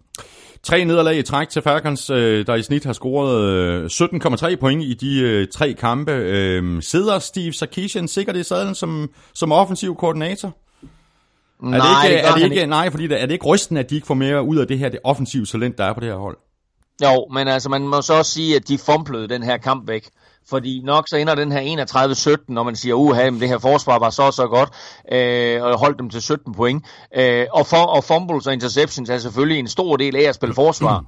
Men man må så også bare sige, det her, det var et, et Falcons-mandskab, som fumblede den her kamp væk, ja. og det var de store profiler, der fumblede mm, den væk. Mm, altså Matt Ryan fumblede, Julio Jones fumblede, Calvin Ridley fumblede, fumblede. Øhm, og vel at mærke fumbles, som de mistede, og fumbles inden for red zone. Øh, altså, vi snakker øh, som minimum 9 point, og hvis alt gik vel, så 21 mm, point, mm, mm. Som, øh, som Falcons, de fumblede væk her. Øh, og det er selvfølgelig vigtigt, at et forsvar skaber de her fumbles. Og det kommer jo af, at, at opdækningen er på plads, og at, øh, at øh, presset når ind til, til, øh, til Matt Ryan, men en Calvin Ridley og en Julio Jones må altså ikke fumble efter de har grebet bolden. Og øh, Julio Jones fumbler sidst i, i anden kvartal, øh, og det er langt fra sikkert, at det havde udmyndtet sig til, til touchdown, men altså de var der trods alt inden for field goal afstand, øh, og havde gjort det til 10-10, nej undskyld, til 10-6 med pausen, øh, i stedet for 10-3. Mm. Uh, så altså, uh, det, det er sådan en kamp, hvor turnovers virkelig, virkelig viser, hvad de betyder. Men de også viser evnen til at skabe turnovers, kan afgøre kampe. Præcis. Og Saints, de er altså øh, 10 og 1, de spiller ude Thursday night, og det gør de mod øh, Cowboys. Falcons, de er 4 og 7, og de får besøg af Ravens. Og så er vi nået til øh, Browns ydmygelse af divisionsrivalerne fra Bengals på udebane. Kampen endte 35-20. Browns kom øh, som skudt ud af en kanon og scorede touchdown på deres første fire angrebsserier. Øh, der var nærmest øh, klasseforskel, især i første halvleg, øh, og det må have føltes meget underligt øh, for den tidligere head coach øh, Hugh Jackson at stå som defensiv koordinator på den anden side af banen. Øh, ja, defensiv koordinator han er ikke. Han er sådan det, en nej, ja, det er det rigtigt, ja. Han er, han er assistent, ikke? Han er, han er sådan en form for assistent, som skal ja, være med ja. til at, øh, at analysere modstandernes mm, angreb. Mm, mm. Rimelig provokerende, at Damaris Randall og, og løbe over til, til Hugh Jackson for at jer ham bolden efter, efter den interception, han lavede. Jo, jo, ja, øh, ja. Hvad hedder det? Øh, men først, først og fremmest lige ikke, altså super skuffende at, at når Hugh Jackson i, i den grad jo har været en del af det her Browns-mandskab, og jo burde kende det her Browns-hold øh, ind og ud, måske ikke helt de nye offensive tendenser, men i hvert fald hvilke spillere man skal holde øje med, mm-hmm. at, at øh, Baker Mayfield og company i den grad er i stand til fuldstændig at ydmyge Bengals i første halvleg. Ja, ja. Øh, og, øh, og så som du siger, ja, så kommer det Maris Thomas over, eller ikke det Maris Thomas, det Maris Randall, øh, over med den her bold, efter at han har interceptet den, og, og, og giver den lige til Hugh Jackson. øh, altså, du ved, her, her er en gameball, desværre spiller jeg nu for, for det hold, du engang var træner for, ikke? Ja, præcis. Øhm, og, så, øh, og så var der hele den her situation efter kampen, hvor Hugh Jackson kommer ind for at give Baker Mayfield en krammer, og Baker Mayfield bare stikker ham lap, og så vender ryggen til, ikke? jo, uh, det, det sagde jeg også alt. Ja. Uh, og så sagde Baker Mayfield jo også efterfølgende på preskonferencen, uh, da han, jeg ved ikke om, om det var det her, han blev forholdt sig til, eller, eller hvad det var, han blev forholdt til, men, men i hvert fald så sagde han jo efterfølgende, jamen altså her der har du en træner, som må træner for os, Mm. Og nu er han træner for en divisionsrival, mm. så jeg har ikke noget at sige til ham. Nej. Øh, andet end at øh, vi vinder, og mere er der ikke i det. Øh, så øh, så han er en, en modstandertræner nu, og det er sådan, jeg ser det. Mm. Øh, og øh, altså, jeg vil sige det på den måde det, der, det, der sker med Baker Mayfield på banen, og det, der sker med Baker, Baker Mayfield uden på banen, jeg synes bare, det er så mega fedt, og jeg synes, det er så positivt for, øh, for Browns. Øh, og de har øh, de her fans, som har været så frygtelig, frygtelig meget igennem, yeah. de har fået en franchise quarterback, som udstråler øh, evnen til at vinde kampe på banen, og evnen til at være en leder uden for den. Mm. Og det synes jeg bare mm. er så fedt for dem, at de endelig har fået den her person, som ja. mange andre klubber jo, øh, som, som, som, som mange andre klubber leder efter ja. og som ganske få ja. finder. Ja. Og ja, der må vi bare lige øh, klappe os selv øh, en lille smule på skulderen, Claus, fordi det var jo lige præcis det, som vi talte om dengang, hvor, hvor Browns de valgte at, øh, at drafte Baker Mayfield, at med den energi og den der vindermentalitet, han kommer med, så kunne det her måske være den brik, som manglede i Cleveland til at forvente, forvente butikken. Altså nu har de tabt, de havde tabt 25 kampe i træk på udebane, mm. før mm. de vandt den her. Tallene for Baker Mayfield over de to seneste kampe, 36 af 46 for 474 yards og syv touchdowns. Han er en, som du også siger, en fornøjelse at se på. Lynhurtigt aftræk, fordeler bolden rundt til den spiller, der er åben. Øh, og så er han jo heller ikke blevet sækket i de, de to seneste kampe, hvor han har de her øh, imponerende stats. Mm. øh, jeg vil sige det på den måde, at han minder mig lige nu om to quarterbacks. Han minder mig om Drew Brees, kombineret med Aaron Rodgers. Og det synes jeg ikke er nogen specielt dårlig kombination mm. at have som quarterback. Nej. Hvor meget credit skal vi give til Freddie Kitchens som ny øh, offensiv koordinator? Er han ikke ved at tilkæmpe sig sin plads i, i organisationen til næste år? Altså, jeg er vild med Freddie Kitchens, jeg er vild med hans historie, og øh, det han har gjort her på ganske, ganske få uger, er jo helt imponerende. Nu nævnte du lige Baker Mayfields øh, stats over de sidste to kampe, men altså lige nævne hans stats over øh, de her øh, tre kampe, hvor Freddie Kitchens har stået i spidsen for angrebet. Baker Mayfield har ramt på 74% af sine kast. Han har øh, kastet ni touchdowns og blot en enkelt interception. Øh, og, øh, og så øh, har han jo øh, den her passer rating, som jeg ikke vil alt, alt for meget ind i. Øh, der ligger han på, øh, på lige under 130, som er helt Som er rigtig, for rigtig en, en, Ja, en, rookie quarterback. Er Om end jeg synes, om end jeg synes at, at den som sagt er lidt svær at forholde sig til. Men altså, øh, skal man sammenligne med, med, med tidligere tider, øh, så er det her altså vildt imponerende, hvad han er ligger og præsterer i øjeblikket. Og, og det er jo skabt selvfølgelig, fordi Baker Mayfield er en fremragende atlet, og viser de her kvaliteter, han har som quarterback, men selvfølgelig også fordi Freddie Kitchens har skabt et system, som er, er nemt at tilgå, øh, og så får han jo hjælp øh, Baker Mayfield. Ikke? Han får hjælp af, af Nick Chubb, og han får hjælp af, af, af et par andre øh, spillere rundt omkring, som selvfølgelig også bliver bedre af, at de har Baker Mayfield til at levere bolden. Mm. Har du noget at notere ud for, for Bengals? Vi talte jo om dem øh, indledningsvis i forhold til, at altså nu er Andy Dalton øh, rådet på injured reserve, og, og det virker til, at øh, de har mere eller mindre pakket sammen for, for, for sæsonen. Nej, jeg vil sige, altså, den måde, som sæsonen har udviklet sig på, øh, er jo super, super skuffende. Og alle de gode ting, som vi sad og talte om inden sæsonen, altså de er jo forduftet stille og roligt, mm. og vi har nævnt det et par gange, ikke, at, at øh, forsvaret ikke er lige så slagkraftigt, som vi havde håbet på, og så er angrebet blevet ramt af et par skader, ikke mindst mm. til, til Tyler Eifert, og senest her i Jake Green, og nu altså også Andy Dalton. Mm. Så øh, det her, det er en, en sæson, der bliver kastet i skraldespanden, og Hugh Jackson må altså også føle sig lidt, du ved, som en, en, en udsat herre, ikke? Fordi først så er han træner for, for Browns, og, og kan ikke vinde kampe overhovedet, og nu kommer han til Bengals, og så bliver spillere skadet omkring ham, og, ja. og de taber der også, så øh, jeg ved ikke helt, hvad der kommer til at ske med Hugh Jackson, men det virker ikke som om, han har den bedste aura og karma på hold. Og Bengals, de er 5 og 6, de spiller hjemme mod øh, Broncos. Browns, de er 4, 6 og 1, og de skal til Houston og spille mod Texans. Og så er vi nået til en øh, bundskraber af en kamp, og det ene bundskraberhold var markant bedre end det andet. Box vandt med 27-9 over et komplet iltfattigt 49ers-mandskab, og James Winston øh, spillede sin nok bedste kamp i år. Øh, ingen tvivl om det. Ingen interceptions. 29 af 38 for 312 yards og to touchdowns. En passer rating på 117,4. Ikke helt lige så øh, god som øh, Baker Mayfields, men øh, der er oppe af. Øh, og så kan man bare sige Mike Evans, second receiver. 6 for 116 yards. Øh, bare en total playmaker. Ja, og altså øh, han bliver bare ved med at bevise, ikke, at, at han er øh, en, en, en suveræn receiver, som måske er glemt lidt, fordi at Buccaneers øh, vinder så få kampe, som de gør, øh, og selvfølgelig ligger i en, i en, en stram division med, med Saints og Falcons og Panthers. Men altså, øh, han er en virkelig, virkelig solid spiller, Mike Evans, og har jo leveret øh, alle de år, han har været i ligaen, øh, ligesom Korsmeds, øh, eller ikke Korsmeds, men ligesom Amstrup's quiz. Mm. jo, nej, Hvem er Nu skal jeg lige tænke Jo, Armstrong's quiz, ikke? Altså, hvad hedder det? Øh, øh, også indikerer, som du får svaret på lidt senere, ikke? Altså, det er et meget, meget fint selskab, han er kommet Ja, i nu, ja. øh, Mike Evans. En anden lille ting for den her kamp her, lille og lille, øh, kan man ikke tillade sig at sige, den er ud fra 49ers øjne, men det er, at et Buccaneers hold, som har lavet så frygtelig, frygtelig mange turnovers, hvad enten øh, det var Fitzmagic, eller det er James Winston, der har været derinde som quarterback, øh, de laver altså ikke nogen i den her kamp. Nej, nej. Og øh, jeg, sad og, jeg sad lige og, og så afslutningen på kampen. Og øh, der bliver James Winston spurgt af, øh, bagefter. Altså, nogle, gange, nogle gange så kan man stille, stille spørgsmål ved, ved, ved, ved de her spørgsmål, som øh, sportsjournalister de stiller efter en kamp. Øh, og der bliver, der bliver James Winston, der bliver han spurgt til, hvad var, hvad var nøglen til, at I ikke lavede nogen turnovers i dag? Hmm. Og øh, James Winston, han du ved, kommer med en eller anden form for standardsvar, når om det er klart, at det gælder om at, om at beskytte bolden, når vi har den i egne hmm. rækker, og når vi beskytter bolden, så Og bla bla bla.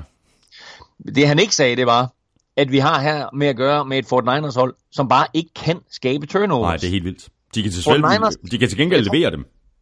Ja, de er rigtig gode til at levere dem, og Ja. derfor så, så fører de altså også NFL i minus, Ja, ja, ja. ja. plus minus øh, statistikken. Ja, 49ers har lavet indtil videre i 12 kampe fem turnovers. det er vanvittigt.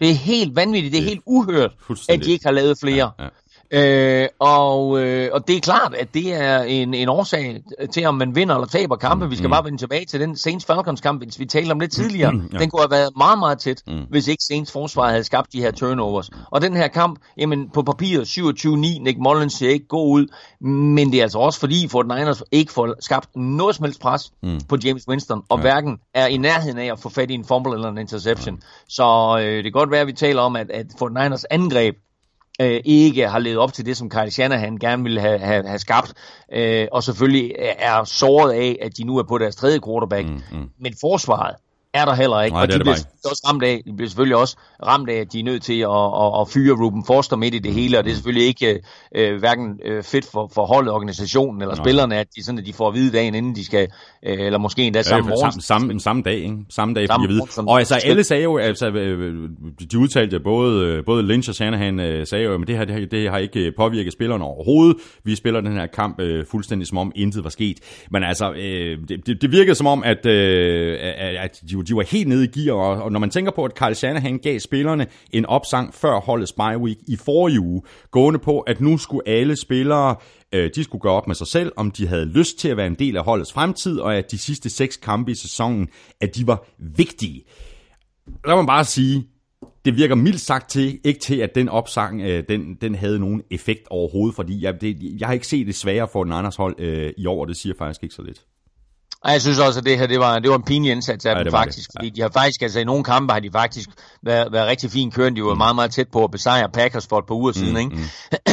men, men det her, det var, øh, det, det var en helstøbt dårlig Ja, indsats. det var under al kritik. øh, af 49ers, ja. øh, både, på, både på angreb og forsvar. Det kan godt være, at de skulle have bye week noget oftere, så taber de det mindst ikke. det har du ret i. 49ers, de er 2 9 nu, og de skal til øh, Seattle, og de skal have tæv af Seahawks. Øh, Bucks, de er 4 og de spiller hjemme mod Panthers. Så, så til en af, af rundens overraskelser. Øh, Bills slog Jaguars med 24-21. Lad os bare begynde med det der øh, slagsmål mellem Leonard Fournette og Bills defensive end øh, Shaq Lawson, som du var inde på lidt tidligere, Claus. Altså, de begyndte jo simpelthen bare at hamre løs på hinanden, mens...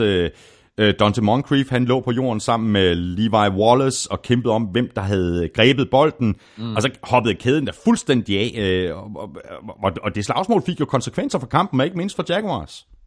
Ja, ja, fordi for, for net bliver smidt ud i den her kamp her, og, og er jo ikke med, og har jo ellers øh, leveret en, en fin første halvleg. Altså på det tidspunkt, han bliver smidt ud, der har han allerede scoret to touchdowns, ikke, og nærmer sig de 100 yards, og var jo den spiller, som Bills havde svært ved at håndtere. Og i det øjeblik, at han så går ud, jamen så bliver ansvaret lagt over på Blake Bortles skulder, og, og, og så er der ikke noget tilbage, fordi så er det det Jaguars-mandskab, som, som vi så i, i, ikke i starten af sæsonen, men sådan i, fra oktober og frem efter, mm. hvor så snart der ikke er noget løbeangreb til ligesom at tage presset af Blake Bortles, jamen så er der ikke noget angreb. Mm. og med Fournette øh, slagsmål her, der var øh, NFL også hurtigt ud og give ham karantæne, så han har fået en, en, en enkelt spiluges karantæne, så det betyder også, at øh, Jacksonville's øh, kommende kamp øh, ser ganske vanskeligt ud på papiret, fordi ja. øh, et er Fournette ikke med, og to starter de så Lindsey Kessler som, øh, som quarterback. øh, og øh, og det, det, det, det, er ikke, det er ikke umiddelbart den bedste løsning. Nej, det er det, det er det ikke. Men altså, man kan jo sige, at det fik jo direkte konsekvenser. Altså, udover at Fournette nu øh, har øh, en øh, spildags øh, karantæne, så havde Jaguars jo ikke længere Fournette på banen. Bolden lå, altså efter Moncriefs catch, der lå bolden på 1-yard-linjen. Så kom der så et sack, så kom der et par penalties, og så var Jaguars ude ved 20-yard-linjen, hvor Josh Lambeau, han så ovenikøbet missede et 42-yard field goal. Jeg elsker, du kalder ham Lambo. Han hedder Lambo. Josh Lambeau! øhm, ja, ja, det, er- det er også vanvittigt, ikke? At du står på et af linjen og kommer, der kommer derfra med 0 point, uden at lave en turnover. Ja, det er men altså, øh, øh, det her, det, var- det var en kamp også, hvor der var, altså, øh, man kan sige, altså, Jaguars skulle jo vinde den her. Men der var bare på en eller anden måde, altså med, med, med Fournette ude, der stod det jo klart, at, at så var de her to mandskaber, så var de jo faktisk øh, helt ligeværdige, mm. øh, lige dårlige om man vil, men, men altså, øh, det stod også klart, at med ham ude, der var den største øh, playmaker øh, på banen, det var Josh Allen. Mm. Øh, og det er jo Josh Allen, altså quarterbacken for, for, øh, for Bills, som jo ender med at vinde den her kamp.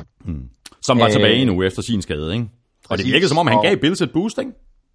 Og, og det var præcis der, jeg vil hen, ikke? At, at med ham tilbage, så er det ligesom om, at vi kan se de her fem rookie quarterbacks, der spiller nu, Øh, jeg har været høj på, på både Baker Mayfield og Sam Darnold, det er jeg stadigvæk, og så lidt mere lunken med de tre andre, men vi må sige, og det kommer vi tilbage til, Lamar Jackson gjorde det rigtig, rigtig flot mm. for øh, Ravens. Øh, Josh Rosen viser nogle ting i Arizona, som de i hvert fald kan bygge videre på. Og Josh Allen her, og men hans statistikker jo ikke er prangende, når han går ud og kaster bolden, så er han jo øh, Nej, stadigvæk... 8, 8, 8 af 19 for 160 yards og touchdown. Præcis jo, ikke?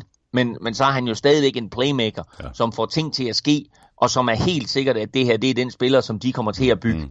deres fremtid op ja, omkring. Ja.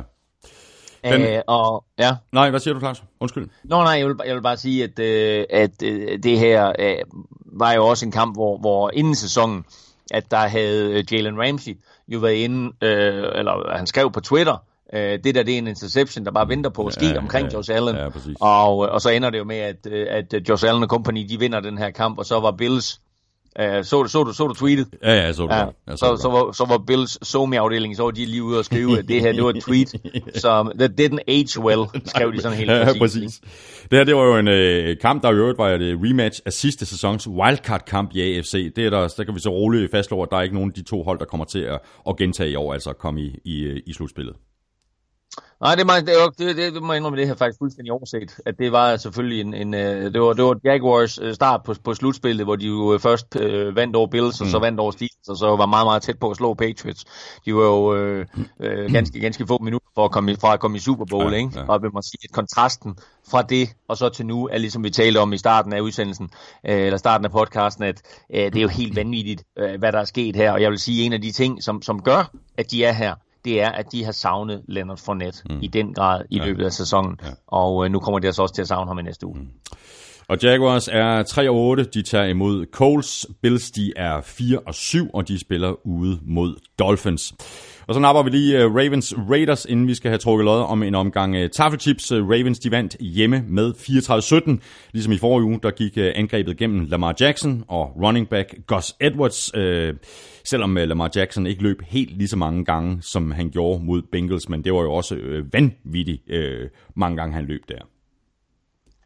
Altså, var, det, var, det, var det 27 gange, han løb bolden, eller sådan noget? Det var helt åndssvagt, og det, det, det tegnede løb mange af dem. Ja, lige nok, men altså, hvis du ser på de to kampe, som han har spillet nu her, Lamar Jackson, så giver han jo øh, Ravens noget øh, energi, altså lidt ligesom Josh Allen, men, men måske bare mere solidt. Øh, han kaster godt nok to interceptions, men hvis du ser på de, på de sidste to kampe, han har spillet her, så har han løbet for 190 yards, altså 119 i den mm. første, og så 71 nu her i søndags. Ikke? Øh, det er faktisk mest nogensinde af en quarterback i, i sine første to kampe i NFL, altså hvor han er starter. Ja. Så, øh, så vildt imponerende, hvad han giver dem på løbefronten. Jeg er stadigvæk ikke fan af, at de designer så mange løb til ham, og han mm. skal tage så mange tæsk, men han er øh, en bedre løsning, synes jeg lige nu, på quarterback-positionen, end Joe Flacco er. Mm. Det her angreb, det bliver meget ensformigt og lidt kedeligt, når Joe Flacco han er quarterback. Mm. Det bliver eksplosivt og sjovt og uforudsigeligt med Lamar Jackson som quarterback. Og altså, nu vinder de 24-17 her. Øh, eller undskyld, 34-17. Mm. Øhm, og, og på den måde, øh, der stempler Lamar Jackson bare ind som en quarterback, der kan, der kan lave point. Mm. Og det er det aller, aller vigtigste for Ravens, det er, at når de har bolden, så formår de at lave nogle point. Mm. OK, så, så han kaster de her to interceptions, så det er jo aldrig fedt, når en quarterback kaster, kaster interceptions, men han formår på en eller anden måde stadigvæk at gøre op for det. Mm. Og så må vi også bare sige, at han bliver selvfølgelig også hjulpet af, at Ravens både scorer på special teams, på punt return, og de scorer mm. på, øh, på forsvaret. øh, så øh, en helt stykke indsats af Ravens og jeg vil, jeg vil sige, at det, der sker for sådan et hold som Ravens, det er, at når de får sådan en spiller ind som Lamar Jackson, så sker der noget, så kommer der noget energi på tilskuerpladserne, mm. der kommer noget energi på sidelinjen, og den energi, den smitter af på alle enheder mm, på et mm, hold, mm. på alle spillere, ikke kun på dem, der står inde på banen sammen med Lamar Jackson, men alle dem, der står på sidelinjen og kigger mm, på. Mm. En gammel mand som Terrell Suggs står og jubler på sidelinjen, når Lamar Jackson han laver et stort spil. Terrell Suggs, han har set det hele, han har vundet Super Bowl. Øh, Men han er stadigvæk en spiller, som bliver begejstret af at se Lamar Jackson, og det er det, han giver dem nu, som Joe Flacco ikke giver dem. Ja, og øh, du siger det jo selv, jamen altså, det, det er vigtigt at få lavet nogle point, og det er vigtigt at få nogle, få nogle sejre i hus. Øh, jeg, jeg føler også, at du hælder til, at de, at de, at de bør øh, fortsætte i virkeligheden med at starte øh, Lamar Jackson, også selvom øh, Joe Flacco, Flacco han, er, han er klar. Og man kan jo sige, Ravens ved jo også godt, hvad de har i Joe Flacco. Flacco er ikke fremtiden. Så nu kan de jo lige så godt øh, løbe lige ud i år med, med Lamar Jackson, og så se, hvad kan han egentlig? Kan vi få ham til altså, at blive, blive bedre til at kaste bolden? Hvad har vi, øh, hvad har vi af ham øh, næste sæson? Hvis man kan sende Andy Dalton på skadeslisten og, og lukke ham ned for sæsonen med en tommelfingerskade, mm. så kan man også lukke Joe Flacco ned på, med, med hoste, med keyhoste. Ikke? Det er, der, der, de skal nok finde en eller anden undskyldning for, ja, at Joe ja, Flacco han skal lukkes ned, og Lamar Jackson han fortsætter som quarterback. Mm. Er der ikke ved at øh, tegne sig et billede af Raiders efterhånden? Altså, de følger egentlig meget godt med i begyndelsen af kampen, i, i de fleste af kampene i virkeligheden, og så smuldrer det, øh, og hvis det ikke smuldrer på grund af det ene, så smuldrer det på grund af det andet. Ja, det er meget sjovt, fordi jeg tror, i en af de aller, aller første podcasts, der talte vi om det her med, at de skulle til Vegas, og at der i Vegas, der havde de et ishockeyhold der var rigtig, rigtig god i tre perioder, og det er fuldstændig samme med Raiders. De er virkelig gode i tre perioder. De skal bare finde ud af, at, at, at, at når de skal til Vegas, så skal de rent faktisk spille fire quarters. Uh, så, mm. så det, du har fuldstændig ret. Altså, det, det, det er et Raiders-mandskab, som uge, uge efter uge bare finder måder at tabe på, og ikke mindst i fjerde quarter. Mm. Og Ravens, de er 6 og 5. De skal til øh, Atlanta og spille mod øh, Falcons. Raiders, de er 2 og 9, og de kommer på en øh, rigtig svær opgave hjemme mod Chiefs.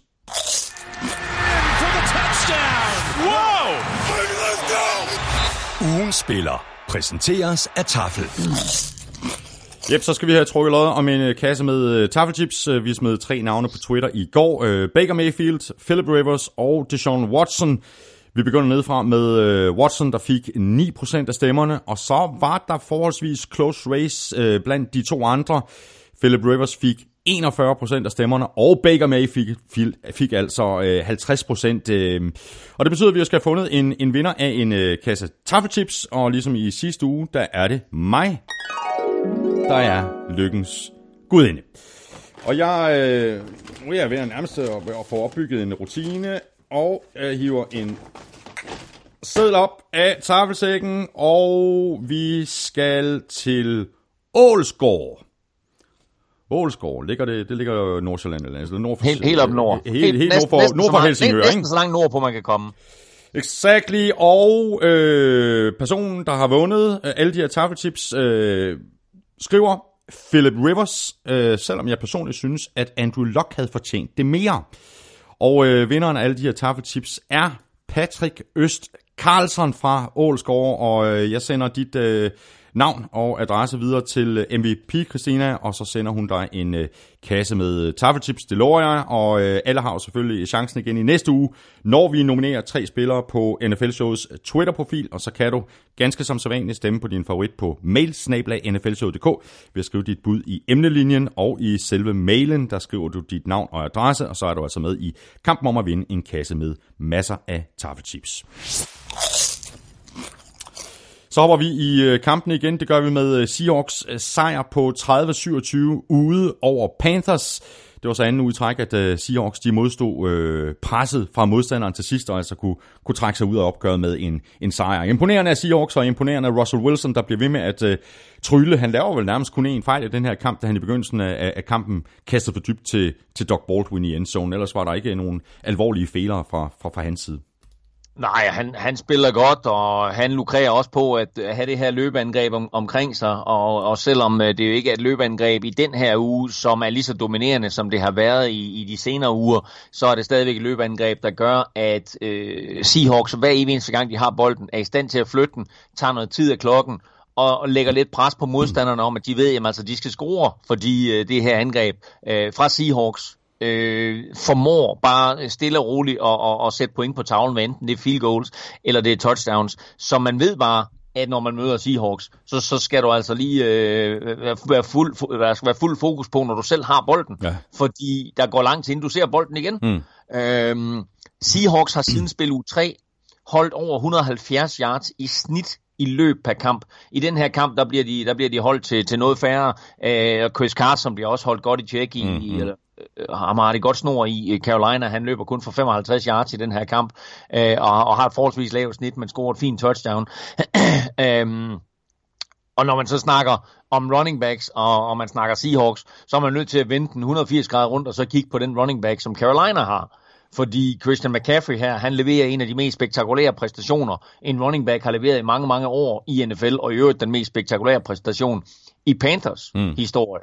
Han har over 100 yards løb, han har over 100 yards receiving, han scorer touchdown, både receiving og rushing. Mm. Øhm, og her kommer lige en ekstra lille mini-quiz til dig. Fordi øh, det her, de her stats her fra, fra McCaffrey, øh, og du har ikke en chance for at svare på den, men altså du kan, du kan komme, kom, med, med, den, kom med den. Du kan komme med et par skud i togen. øh, han bliver kun den femte spiller siden år 2000, øh, som har scoret på både løber og, øh, og kast, eller løb, løber grebet en, et touchdown, og har over 100 yards rushing og receiving. Kan du nævne de andre fire? Nej, det kan jeg nok ikke. Devonta Freeman? Nej. Hvem? Devonta Freeman? Ja, vil være et godt bud. Ej, prøv jeg, jeg, Adrian jeg, jeg, Peterson? Jeg, heller ikke. Altså, nå, så kom med dem. Nej, og det er bare fordi, jeg synes bare, navnene er interessante. Arian Foster ja. for Houston Texans ja. i 2011. Han var, den, han var den seneste, der gjorde det. Øh, så havde du øh, Steven Jackson. Nej, undskyld, du havde Brian Westbrook, legendariske Brian Westbrook fra Philadelphia Eagles. Mm. Han gjorde det i 2007. Steven Jackson fra Rams gjorde det lidt overraskende, men han var jo en, en fremragende receiver også, øh, men ellers mest kendt for, for sine egenskaber som, som løbende running back. Jo. Mm. Han gjorde det i 2006. Og så Priest Holmes oh, tilbage ja. i... Øh, han gjorde det faktisk to gange, Priest Holmes, både i 2001 og 2002. Øh, men det er bare en interessant gruppe af running back, som han kommer med ind øh, blandt her, Christian McCaffrey. Og man må bare sige, altså, da, da, da Panthers draftede ham sidste år, var det med, med femte pick eller syvende pick, Øh, der var der mange, der sagde, nej, nej, nej, nej, hvad tager de ham så højt for? Øh, og jeg må så bare klappe mig selv på skuldrene og så sige, altså det, det jeg så fra ham, det jeg så mm. ham spille for Stanford, der i Pac-12-finalen for, for to år siden, øh, der så jeg en spiller, som havde øh, altså så mange, så mange egenskaber og så, mange, så meget playmaker ability, ja. som jeg aldrig har set en, en, en running back her før. Øh, at han så er i stand til at tage det, han kunne på college-niveau, og, og transformere det til NFL-niveau det er der mange, der ikke kan, men det har han altså formået. Og så må vi også sige, at det som North Turner og Scott Turner har gjort med Christian McCaffrey, har gjort med Cam Newton, er helt, helt exceptionelt. Uh, de har virkelig, virkelig formået at gøre ham her til sådan en... Han har ikke helt de samme kvaliteter som, som en Tyreek Hill og en Tyreek Cohen og de der uh, vanvittige playmakers, men han har noget andet, og det er det, de formår at udnytte. Det udmyndter sig ikke i en sejr, men han er bare en fantastisk sjov spiller at se på. Mm. Og nu nævner du øh, uh, North Turner og det her angreber, hvor, uh, hvad, hvad han har gjort ved uh, Christian McCaffrey og ved uh, Cam. Uh, altså, de producerer 478 offensive yards i den her kamp. Det meste en modstander i øvrigt har produceret mod Seahawks i år. Uh, Seahawks forsvar uh, strammede sig til, når det galt uh, inden for de sidste 20-30 meter på, på banen. Bend don't break. Men nu har, altså, det er jo en god offensiv indsats af, af Panthers, men nu har de tabt tre kampe i træk. Hvor stiller det, øh, hvor stiller det Carolina? Fordi nu er de, de, begge, de begge hold, de er 6 og 5. Mm. Og begge hold er, er, er, er i den her jagt på øh, efter en wildcard-plads i NFC. Det, det stiller dem ikke særlig godt, fordi øh, nu, nu taber de til Seahawks, og det betyder, at de ikke har tiebreakeren der, så skulle de have to klubber inden med det samme antal sejre, så er det Seahawks, der har tiebreakeren i mm, kampen om wildcard-pladser. Øh, det er også lidt bekymrende faktisk, at en af deres øh, mest stabile spillere øh, igennem mange, mange år, kicker Graham Gano, jo nu indirekte er skyld i, at de taber ja. to af de her tre kampe. Han brænder igen et, øh, et spark. Fra 52 yards til sidst. Et, et, et field goal, ikke? Mm. Øhm, og, øh, og det betyder bare, at, øh, at, at her har de en spiller, som, som jo tidligere på året vandt en kamp for dem med en 63 yarder imod øh, New York Giants, ja. men altså nu, nu øh, er I sådan lidt af en af de der mentale kriser, som, som kicker nogle gange ryger i, mm. at de ikke helt tror på sig selv. Mm. Øh, og øh, selvom Graham Gano øh, har ramt masser og masser af spark øh, igennem tiderne for Carolina, så er der bare ikke plads til, at man har en spiller, som på den måde er, øh, at der er usikkerhed omkring, om han kan levere. Øhm, han bliver ikke fyret i år, Graham Gano, det tvivler jeg på, så skal det gå helt skidt. Mm. Men med den indsats, han har leveret de sidste par uger her, der kunne man også godt se Carolina lede efter en ny kicker, fordi øh, de, kunne, de kunne have vundet to af de her tre kampe, og så har de ligget solidt til en plads i slutspillet, så har de ligget på det der femte wildcard-plads. Og vil ikke sige, at de har været urørlige, men de har bare været så langt foran de andre, så de går til sig at tabe en kamp eller to i december. Nu her, der skal de to hold, der skal i, i playoffs, der skal ind på wildcard-pladser, de skal altså vinde som minimum tre, og ja. gerne fire af de kampe, der bliver spillet i december. Ja, Seahawks øh, har et, øh, et nemmere kampprogram øh, for resten af sæsonen. De skal spille mod 49ers og Cardinals i tre af deres sidste fem kampe. Panthers, de har Saints to gange.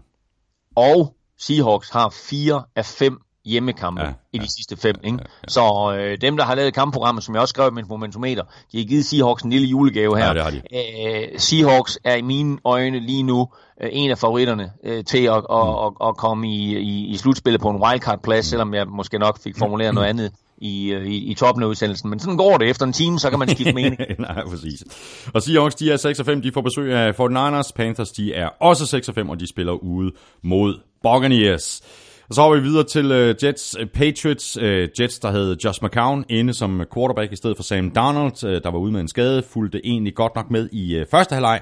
Så strammede Patriots skruen i anden halvleg og kunne tage hjem til New England med en sejr på 27-13 i bagagen. Uh, undrer mig, at uh, Patriots ikke kom, kom stærkere ud til den her kamp oven på deres uh, bye week. Det virker sådan lidt... Uh, det virker sådan lidt øh, tjusket, også i forhold til penalties. Øh, 11 styk øh, i, i den her kamp til, til sammenlagt 105 yards. Det virker da ikke sådan særlig Bill Belichick-agtigt.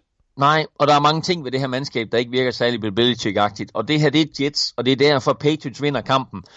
Men Patriots er der ikke, og øh, den her kamp, den udviklede sig præcis på den måde, som jeg havde forudset, øh, nemlig at Jets ville være med i den her kamp. De ville gøre det svært for Patriots og så ender det selvfølgelig med, at Patriots, som de altid gør, vinder til sidst, fordi de bare øh, nok begår færre fejl end modstanderne, og så fordi Patriots trods alt er et bedre mandskab hele vejen rundt, end Jets er. Men det her, det var en kamp, hvor Jets var med hele vejen, ur, øh, helt lige ved pausen, 10-10, mm, mm, mm. øh, og Josh McCown spillede faktisk rigtig, rigtig fornuftigt, leverede nogle bolde, som vi så ham gjorde sidste år, som han gør sidste år, gjorde sidste år, hvor vi jo var meget imponeret over den her gamle mand. Øh, men jo også to, to aldrende quarterbacks, jeg tror, de er 80 år til sammen, ikke? Josh McCown 39 og, og Tom Brady 41, så det ja. må være en af de ældste quarterback matchups nogensinde i NFL's historie. Øh, men øh, det hele, det ender selvfølgelig med, at, at, at, at Brady og company trækker fra, og det gør de jo ikke mindst, fordi at Sony Michel er tilbage og spiller en fremragende kamp. Nå, må man sige, øh, vi, ro, vi roser Christian McCaffrey, men vi må også rose Sony Michel og så sige, at øh, han giver Patriots et aspekt rent løbemæssigt, som vi faktisk ikke har set fra dem i nej, mange år. Nej. De har ikke haft en spiller som, som det her, synes jeg, siden Corey Dillon. Øh, så en, en playmaker med en masse fart, og selvom han fik en, en, øh, en svær start på sæsonen, og måske en start, hvor vi ikke rigtig så de her eksplosive egenskaber, som han har, så må vi sige, efter han nu er kommet tilbage fra sin skade, og også lidt inden øh, han blev skadet, der så vi de her kvaliteter, han har. At giver du ham et hul, så har han altså den her eksplosive øh, evne til at, at, at, at ramme hullet, og så accelerere ud af det. Mm, mm. Øhm, og så super sjov, vigtigt for PS. Nå, undskyld. Hvad siger du? Nej, nej, nej, no, nej, nej. Jeg vil bare lige sige, jo super, super sjovt lige at tænke på, at, øh, at Nick Chubb fra øh, Browns og Sony Michel fra Patriots, de spillede altså på hold sammen sidste år i college, ikke? Det er meget god duo. det er meget god duo. ja. Men uh, selvfølgelig super vigtigt for, for, for Patriots uh, og, og Tom Brady at have fået Sony Michel tilbage på angrebet. Gronkowski var også uh, tilbage. Uh, tre grebne bolde på syv targets for, for, 8, uh, for 56 yards. Uh, scorede så et uh, 34 yard touchdown. Uh, og det kan man også sige, altså nu er de både Sony Michel og Gronkowski tilbage uh, her til december og til, til slutspillet. Ja, det, det, kan, det kan nærmest ikke overvurderes, hvor vigtigt det er for Brady og, og, og Patriots at have de to spillere tilbage. Selvfølgelig ikke, fordi det blev åbnet op for alt muligt andet, og vi så faktisk også, for en gang skyld, så så vi Chris Hogan tilbage i aktion. Han har ellers været fuldstændig væk fra det her angreb.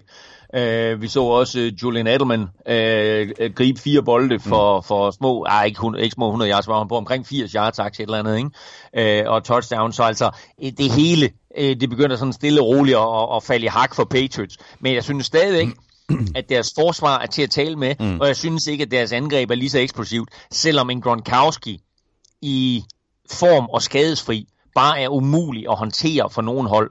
Øh, Patriots møder jo Vikings i den kommende weekend. En kamp, jeg i øvrigt er til os. Øh, og der glæder jeg mig til at se Gronkowski imod det her Vikings forsvar og se, hvad Vikings de gør ved Gronkowski. Vikings har to muligheder.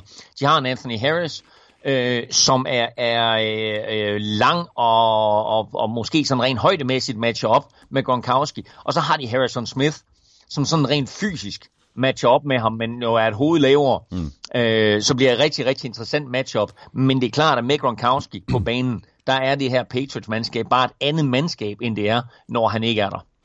Kasper Hermansen øh, skriver jo sådan her, få head coaches fremhæver ponderen på pressemødet efter kampen. Med Belichick er det en anden historie.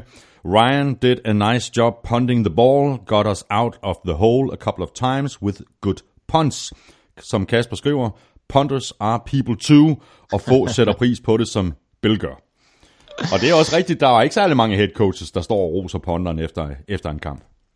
Nej, men altså, det siger måske også alt om, hvor det her Patriots-mandskab, det er, at de har behov for en ponder. Mm. For det er ikke altid, de har haft behov for at have en god ponder, men altså Bill Belichick er jo klog nok, øh, og erfaren nok, og dygtig nok, til at han sørger for, at der er spillere på plads på alle de her vitale positioner. Mm, mm.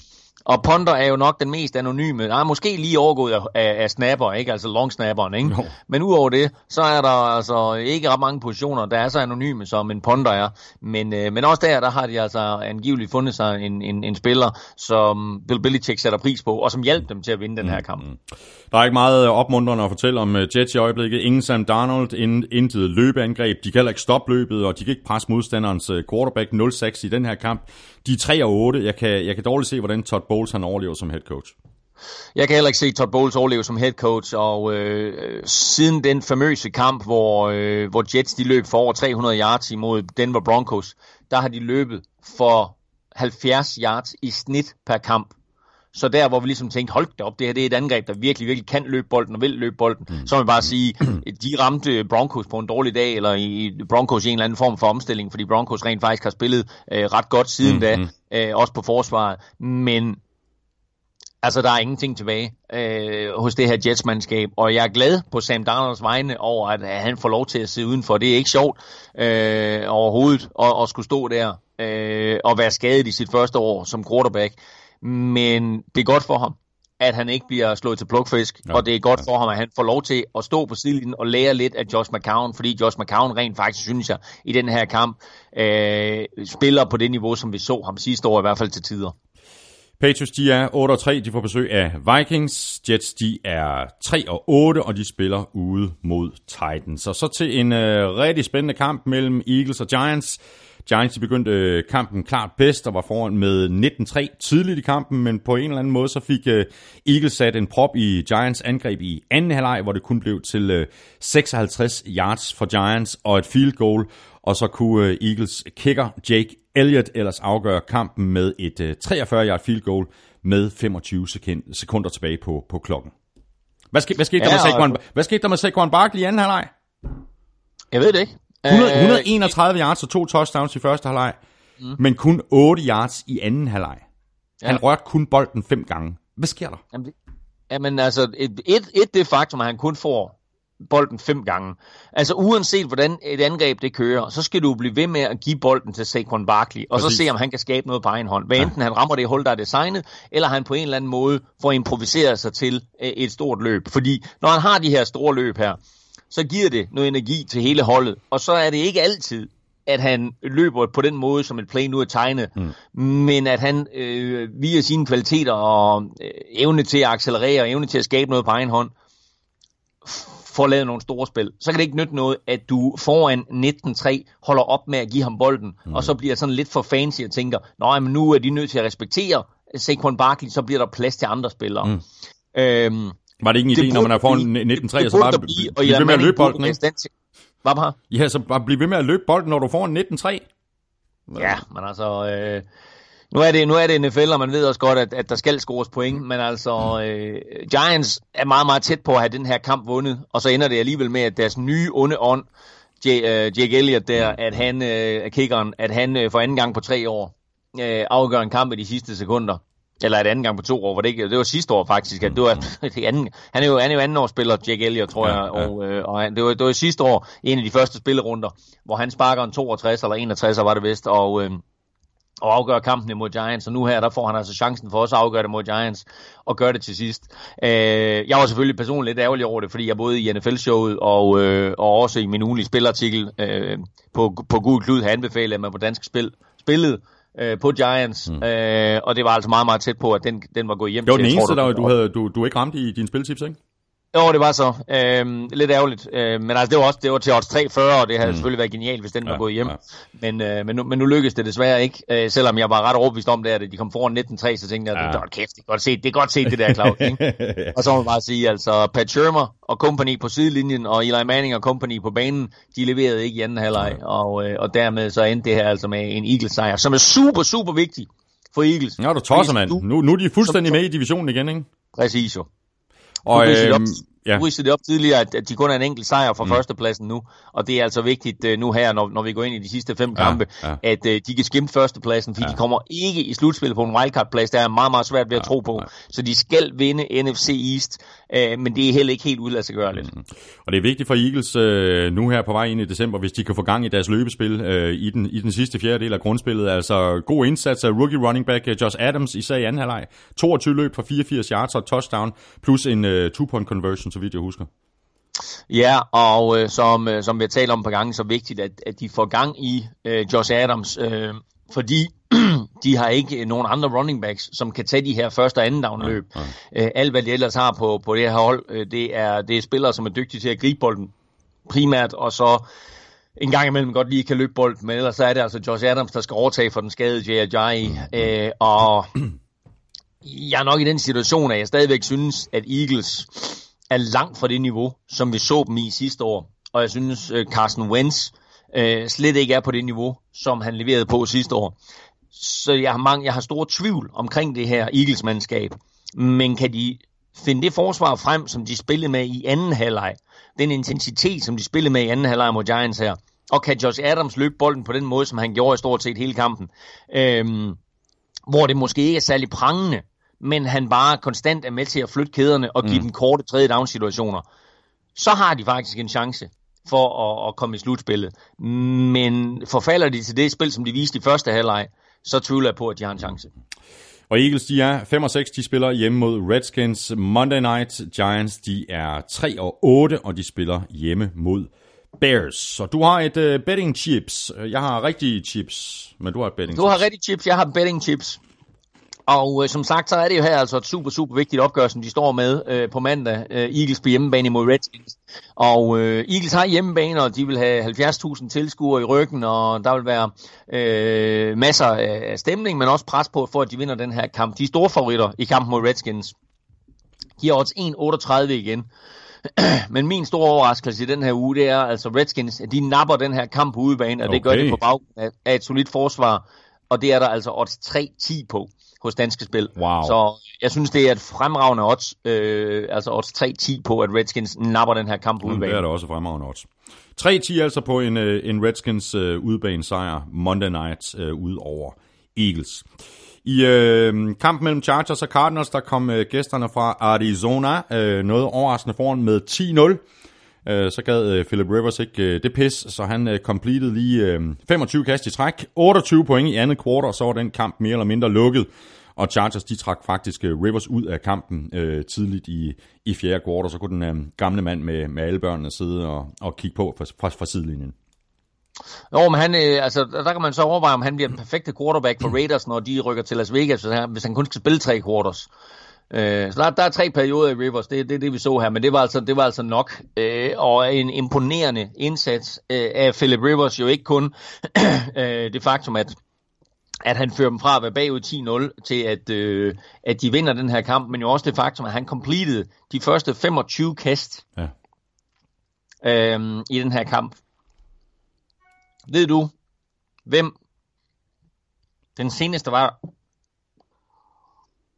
Tag noget drik. Undskyld, jeg har lige en, lige en tus i halsen der. Ja. Øhm, undskyld. Nå, Philip Rivers, 25 completions i træk mm. øh, til at starte en kamp. Det er den eneste, der har gjort nogensinde i, i én kamp. Men ved du, hvem den seneste var, der completed 25 kast i Ja, træk? ja. Og han gjorde det hen over to kampe. Ja, det var... Øh, det er ham, som jeg rigtig godt kunne lide på et tidspunkt i hvert fald, øh, for, for Delfinerne. Ryan Tannehill, det var tilbage i 2015, så vidt jeg husker. Ja, det, hvor han ja, går, det, går det, over det, to det, sæsoner, ikke? Det, det er godt huske. Jeg håber, du havde det som note et eller andet sted, fordi jeg aner Nej, men, det nej, nej, jo, jeg havde det som, jeg havde det som note, men jeg, det var derfor, jeg lige var en lille bitte smule, øh, lige, en lille bitte smule i tvivl. Og jeg sad nemlig også og kiggede på den her øh, statistik for Philip Rivers, og så læste jeg et sted, at øh, altså den, den, den sen, så, der, Mark Brunel, han gjorde det også. Han completed så kun 22. Det var tilbage i 2006, da han spillede øh, for, for Redskins. Det er den, Jamen, der er kommer, men han- det er den, han der gjorde kommer så- tættest han, på, men, han, men, men de 22 var så den rekord, som Rivers Præcis- slog, præcis. fordi de 22 for Brunel var i én kamp, hvor han Exactly. startede med 22 completions. Exactly. Ryan Tannehill, han gjorde det over to kampe, Ja, ja, spillede ja. ja. 6 og 7 i 2015, ja, ja. hvor han completed øh, de sidste 12 i en kamp, og de, og de næste 13 i den anden kamp, eller noget i den retning. Uh, så det her, det var altså første gang nogensinde, at en quarterback havde completed de første 25 kast i en kamp. Uh, derudover, så ramte han jo så alt i alt på uh, 28 af 29 kast, mm. øh, som også er rekord, fordi det, det bringer ham op på en uh, completion percentage på, på lige under 97, og dermed så slår han Kurt Warners tidligere rekord, som var på 93 procent, eller lige over 92 procent, som var 24 ud af 26. Øh, så det her, det var en, en helt igennem spektakulær indsats af Philip Rivers ugen efter, at han havde haft det så svært imod Denver Broncos, så gik han altså ud og beviste det her imod Arizona Cardinals, som ikke er helt uge efter på forsvaret nej. At han bare er en super, super solid quarterback, og som nævnt tidligere også, øh, har gang i en af sine absolut bedste sæsoner. han må da også være, i han må da klart være i spil til at blive MVP. Altså som, måske Ja. som, lidt som en outsider, ikke? Som dark jeg synes, da helt, jeg synes da helt klart, at, at han er et emne til, til MVP. Ja, det er klart, at han er en outsider, han er ikke så prangende, som, øh, som Mahomes eller Drew Brees, eller for, øh, nogle, nogle af de der andre spillere, som, som vi har nævnt uge efter uge. Mm. Men han spiller bare på et, på et virkelig, virkelig højt Ja, det niveau. han. Ja, det gør han. Og vi har talt uh, Melvin Gordon og hans skade i begyndelsen af udsendelsen, og vi har også talt om uh, erstatningen for Gordon, altså Austin Eckler, uh, 103 total yards og touchdown i den her kamp. Uh, han har ikke Gordons øh, størrelse og styrke, men han er, han er en OK er- erstatning, som du også uh, sagde, da vi talte om uh, de her to spillere lidt uh, tidligere i udsendelsen, Claus. Uh, jeg har ikke øh, noteret så forfærdeligt meget ud for Cardinals. Det her det er et rebuild year med både ny head coach øh, Jeff Wilkes og, og, og deres nye quarterback øh, Josh Rosen. Ja, og, altså, øh, nu nævnte vi lige de her fem rookie quarterbacks til at starte med, og, og, og Rosen har det svært. Øh, han lægger ud som lyn og torden og får ramt Larry Fitzgerald for et touchdown, men derefter så, øh, så er der ikke meget, så er der ikke mange fødder eller, eller, øh, eller kast, han sætter rigtigt. Nej. Øh, han har det svært, og det er klart, at, at han, det er vigtigt for, det er vigtigt for Cardinals, at de får en coach ind, som kan hjælpe Rosen på vej, både med noget teknik og noget forståelse, men også med et system, som vi måske se, ser øh, Sean McVay have, have stillet op for øh, Goff, eller som vi ser en Andy Reid have stillet op for Mahomes. Der skal en eller anden form for system ind, som gør det nemmere for Josh Rosen mm. at bruge de her kvaliteter, som han trods alt har. Stor dreng, god arm, klog fodboldspiller. Nu skal han bare have øh, nogle spillere omkring sig, og et system, som gør, at vi får de her kvaliteter at se. Og Cardinals, de er 2 og 9. De spiller ude mod øh, Packers. Øh, Chargers, de er 8 og 3, og de skal til øh, Pittsburgh og spille mod Steelers. Og så fortsatte Colts stimen med endnu en sejr, da de slog øh, Dolphins hjemme med 27-24. Colts var bagud med, med 10, men formåede altså at lukke hullet og komme fra kampen med en sejr. Det gjorde de ikke mindst på grund af Andrew Luck, og så et, øh, et forsvar, der i, i den grad steppede op, da det, da det galt. Altså nu har Colts vundet fem i træk. Og der havde vi en af dem. Ej, satans også. Det, det var den svære, den der, faktisk. Der havde vi en af dem. Husk at skrive dem ned. Ja, ja, ja, ja. Øhm, Det ja, og det er nemlig vildt, at Colts har vundet fem i træk. Øh, de startede 1 og 4. Øh, nej, hvordan var det, de startede? Jo, de startede 1 og, 1 og 4. Hvordan var det, det var? Ja, det kan jeg ikke huske. Men i hvert fald, i hvert fald så lige nu, så øh, har Nå, men det, skal, det, vundet det, det må fem passe. i De, træk. er- de er 6 og 5. Hvad bare? Ja, de er 6 og 5 nu. Ja, de er det- 6 og 5 nu, ja, ikke? Ja. Og de har vundet 5 i træk. Øh, Så det må de være... 6 og, er de 6 og 5? Men det er jo helt vanvittigt. Så, så, så har de jo startet 1 og 5 jo. Ja. Altså, det er jo, det er, det er jo øh, vildt imponerende. De startede 1 og 5, og så er de 6 og 5 nu. Øh, og den måde, nu, nu vil jeg sige, den måde, de vinder på her i weekenden, det er jo lige så meget øh, dårlig coaching, dårlig playcall af Miami Dolphins til sidst i kampen, som det er Andrew Locks evne til at føre dem tilbage, og så Adam Vinatieri's øh, iskolde blod, øh, der suser rundt i, øh, i hans krop der, og ikke mindst i hans højre fod, fordi øh, han smækker altså øh, det sidste field goal ind der, som gør, at de, at de vinder kampen. Men øh, det her det var en øh, det var en kamp, som var vigtig for begge mandskaber. Fordi Coles rent faktisk nu har spillet sig ind i slutspilsvarmen, og Dolphins med det her nederlag rent faktisk ikke spiller sig helt ud af den, men, men det var i hvert fald en kamp, som var vigtig for dem at vinde, fordi så havde de trods alt haft en, en rimelig øh, god mulighed for at få en wildcard-plads. Mm. Nu her, igen det her, det er, to, det er to hold inden for den samme konference, og det vil sige, at når man kigger på wildcard-pladser, jamen så er det pludselig Coles, der har tiebreakeren, mm. at skulle de her to mandskaber ende med det samme antal sejre, så den allerførste tiebreaker, det er, hvem vandt det indbyrdes opgør, det gjorde Coles, ja. og det betyder altså, at, at Dolphins, de lige nu i min optik, får meget, meget svært ved at nå slutspillet. Mm. Hvorfor? Altså, jeg har faktisk næsten kun øh, en øh, dårlig ting at sige om, om det, der foregår i Indianapolis øh, lige i øjeblikket. Hvorfor bliver de ved med at lave øh, trickspil, hvor Andrew Luck han skal gribe bolden? Altså, det fatter jeg simpelthen ikke. Manden er blevet opereret i sin skulder, og der er ikke nogen grund til at designe spil, hvor man næsten beder om, at han skal blive ramt. Det er også helt crazy. Er det åndssvagt, mand? Altså. Det er, fint, det, det, det er fint nok, hvis man kaster bolden til ham, og han er fuldstændig fri, og der ikke er en forsvarsspiller i nærheden. Men når man kaster spil til ham, hvor han i forrige uge øh, rammer jorden sådan lidt uheldigt, og i den her uge tager et ordentligt skrald efter, ja, han griber ja. bolden, så, øh, altså, så, så, så flytter man sådan lidt med endnu en skade. Ja, det gør man bare. Og det synes jeg ikke, at der er nogen grund til, fordi den måde, han spiller på lige nu, ja, altså apropos ja. det her med at være MVP, og apropos om han skulle være nomineret til ugens spiller, den eneste grund til, at vi ikke nominerer ham til ugens spiller, det er jo, fordi han kaster to interceptions. Mm. Ellers, så må man sige, han fører sit hold tilbage, de er nede med 10 imod Dolphins her, og han fører dem tilbage i, i et øh, vanvittigt fjerde quarter comeback, øh, som giver dem sejren, og som øh, som sagt øh, ender med, med det her Vinatieri field goal, men, men Vinatieri får jo ikke chancen med mindre, at et, at Locke spiller mm. øh, en, af, en af sine bedste fjerde eller sin bedste fjerde quarter mm. i år i, i NFL, og at forsvaret er i stand til at lukke ned for Dolphins mandskab i fjerde quarter, som ja. de ellers har haft store problemer med i løbet af kampen. Øhm, men, men det er helt sikkert, at de skal holde op med at designe spil, til, til Andrew Luck, som ja, giver ham tæsk. Når, ja. når nu man gør så meget for at beskytte ham i lommen, tog jo sit første sack ja. i, var det fem, fem kampe eller seks ja, kampe. Ja, ja. Øhm, og det, det kan man ikke gardere sig mod. Det, det, det sker jeg til. Men man kan gardere sig mod, at en quarterback får tæsk, når man direkte designer spil til ham. Ja, det er så, så hold, hold Locke ud i de der problemer ja, ja. der, og lad ham gøre det, han er bedst til, dem jeg kaster bolden. Ja, ja. Skal vi lige notere, at uh, Ryan Tannehill var tilbage uh, som quarterback for Dolphins, uh, 17 af 25 for 204 yards og to touchdowns. Hvad siger du til, til hans uh, comeback-kamp her? Han gjorde det godt i 3,5 kvarter. Ja. Og så bliver han straffet lidt af det play calling, der kommer fra sidelinjen, fordi jeg synes, øh, den måde, som, øh, som Adam Gaze og company, de forsøgte at afgøre den her kamp, det var, det var helt til hest. øhm, de kunne have gjort mange forskellige ting, men, men øh, den måde, de, de kaldte afslutningen på her, gav Coles chancen for at stoppe dem, og gav Coles chancen for at få bolden tilbage. Øh, Colts havde jo behov for at få bolden minimum tre gange for at vinde den her kamp, og det fik de. Øh, og så scorede de på alle tre angrebsserier. Øh, og det, det, havde, det havde Miami Dolphins ikke øh, behøvet. Øh, de kunne enten have, have taget en masse tid af klokken, øh, eller de kunne have forsøgt øh, nogle kast ned ad banen, men her i stedet for, så når de, når de kastede, så var det sådan nogle, øh, nogle, nogle screens, et eller andet, som Coles lynhurtigt fik stoppet, mm. og så bad de også øh, Ryan Tannehill om at løbe bolden en enkelt gang selv, eller to gange var det vist i øvrigt, øh, som heller ikke rigtig udmyndte sig i noget. Så jeg synes, at Ryan Tannehill gjorde det godt, så længe at den offensive stab kaldte de rigtige spil til ham. Og jeg synes bare ikke, at han vil hjælpe til sidst i kampen. Mm. Øhm, og det er, jo, det er jo sjældent, at det er sådan, at man ligesom beskylder den offensive stab for de problemer, en quarterback har.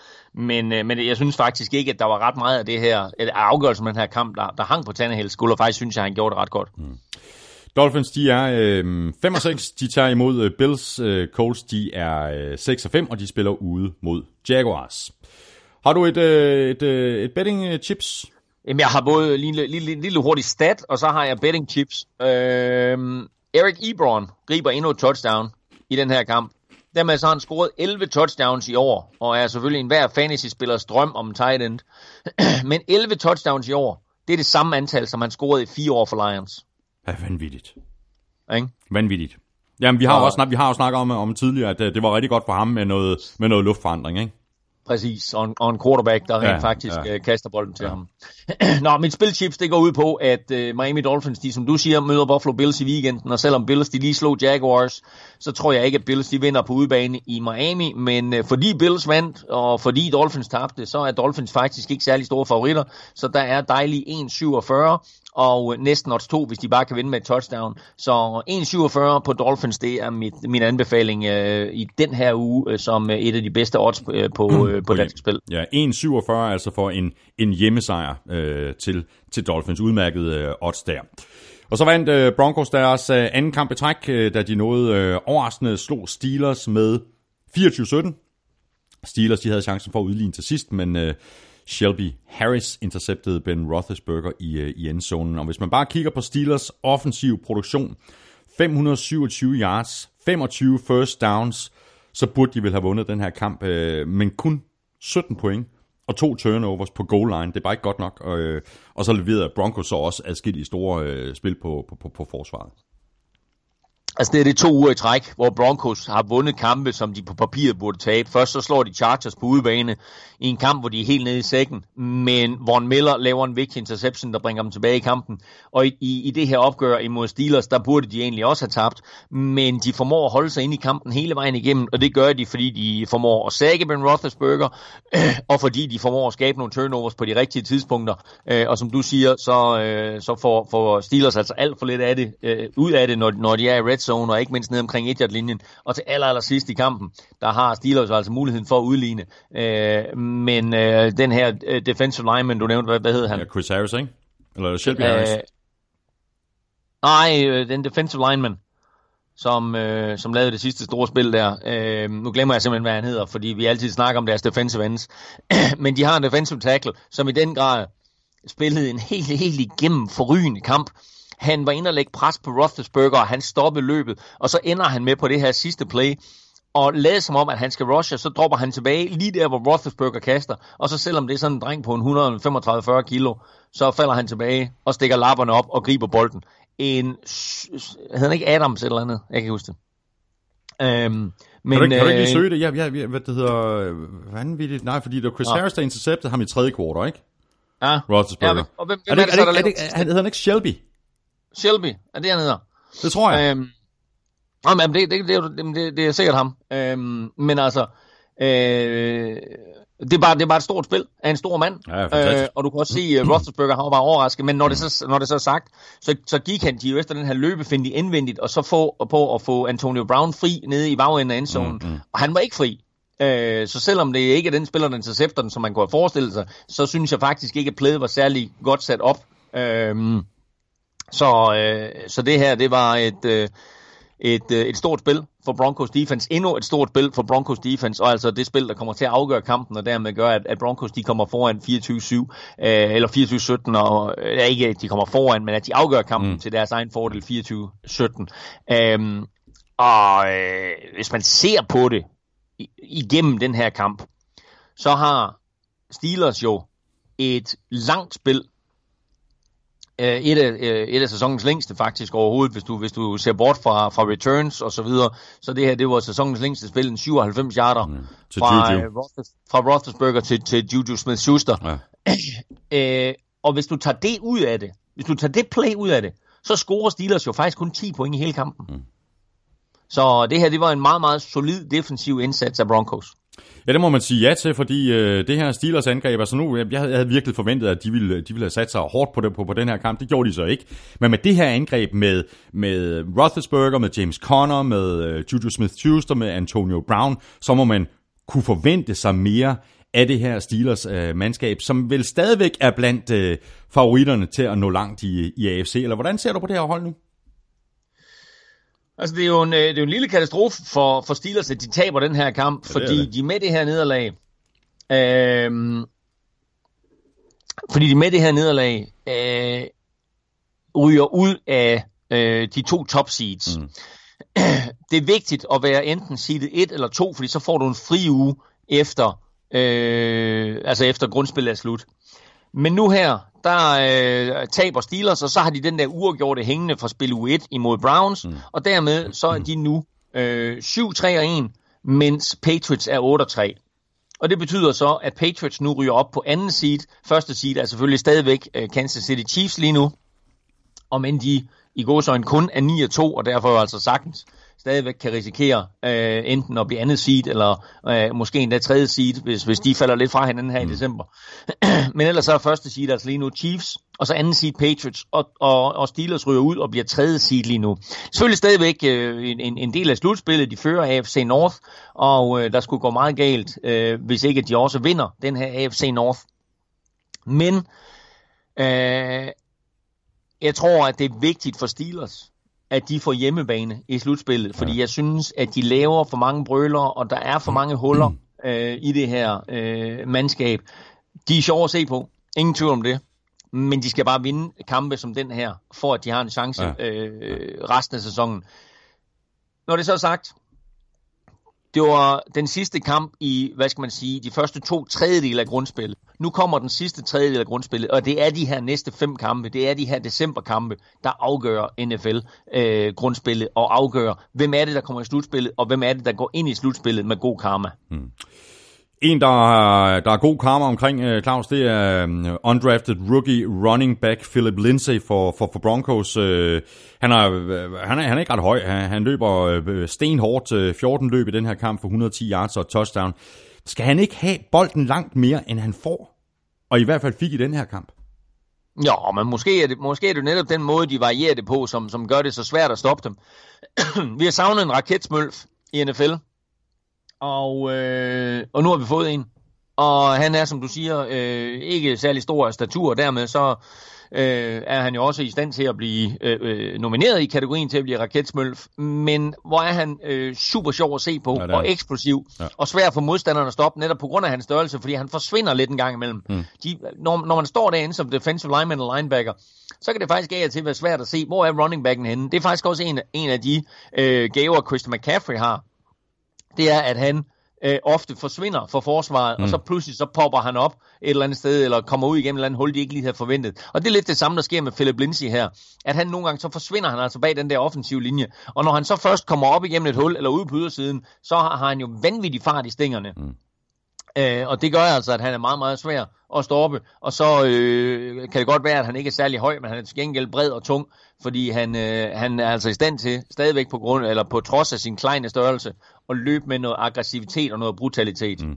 Og nu er Broncos øh, 5 og 6, de er kun en enkelt kamp fra en wildcard-plads i AFC. I de sidste fem uger, der spiller Broncos kun én kamp mod en modstander, der har vundet flere kampe, end de har tabt. Så deres... Øh, deres øh, schedule her, her til sidst øh, på sæsonen ser ikke vanvittigt hårdt ud.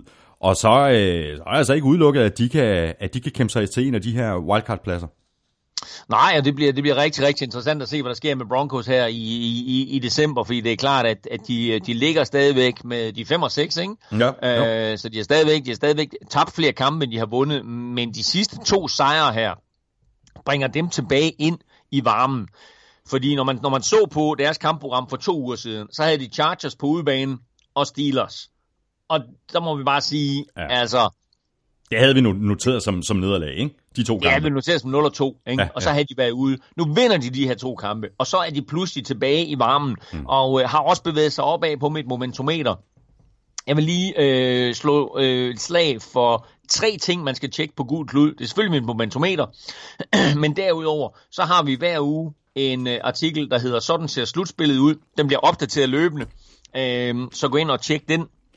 Der får du det fulde overblik over alle de hold, der ligger lige nu til divisionsvinder og wildcard-pladser, plus de hold, som kæmper med at komme med. Øhm, og så har vi også ind under NFL-fanen, der har vi øh, en, øh, en, en, en, en fuldt opdateret stilling med formbarometer, hvor man, øh, hvis man får den quiz, der hedder hvem har vundet de sidste fem kampe, så kan man faktisk gå derind og tjekke, hvordan det ser ud i klubbernes sidste fem kampe. Det er stærkt. Øh, og der er altså fire mandskaber, der har vundet ja. fem kampe i træk som minimum. Det glimrende Broncos, de er altså 5 øh, og 6, de spiller ude mod øh, Bengals. Steelers, de er 7, 3 og 1, og de spiller hjemme imod Chargers. Så øhm, så er vi nået til uh, Sunday Night-kampen mellem øh, NFC North-rivalerne fra Vikings og Packers, og den uh, kamp vandt Vikings med 24-17. Du var der, Claus, du var på stadion. Hvordan oplevede du den her super, super vigtige kamp for, for de her to uh, hold? Oplevede på den måde, som jeg har oplevet Packers på øh, flere gange i år, nemlig at øh, de kommer ud som lyn og torden, og så får modstanderen justeret, og øh, så formår Aaron Rodgers lidt skuffende mm. ikke øh, at blive ved med at levere på et, et, et højt niveau, og, og, og det her niveau, hvor man aldrig rigtig ved, hvad der kommer fra ham.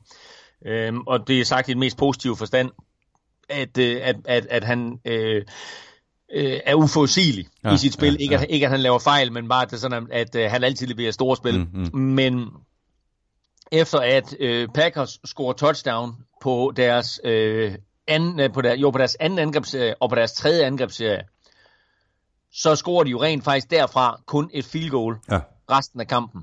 Ja. Øhm, så øh, Aaron Rodgers fører dem op og ned af banen. Øh, på, de går tre ud på deres første angrebsserie, og så scorer de som sagt touchdown øh, på, på angrebsserie 2 og angrebsserie 3 og så får Vikings lukket fuldstændig ned. Men, men, men Claus, det er også noget, som vi har, vi har set uh, tidligere år for Packers. Altså, de kommer ud som lyn og torden, de kører som smurt, de, de ligner sig selv, uh, Aaron Rodgers ligner sig selv, og så lige pludselig, så falder, så falder julen af, om man så må sige, uh, de første fire drives i anden halvleg.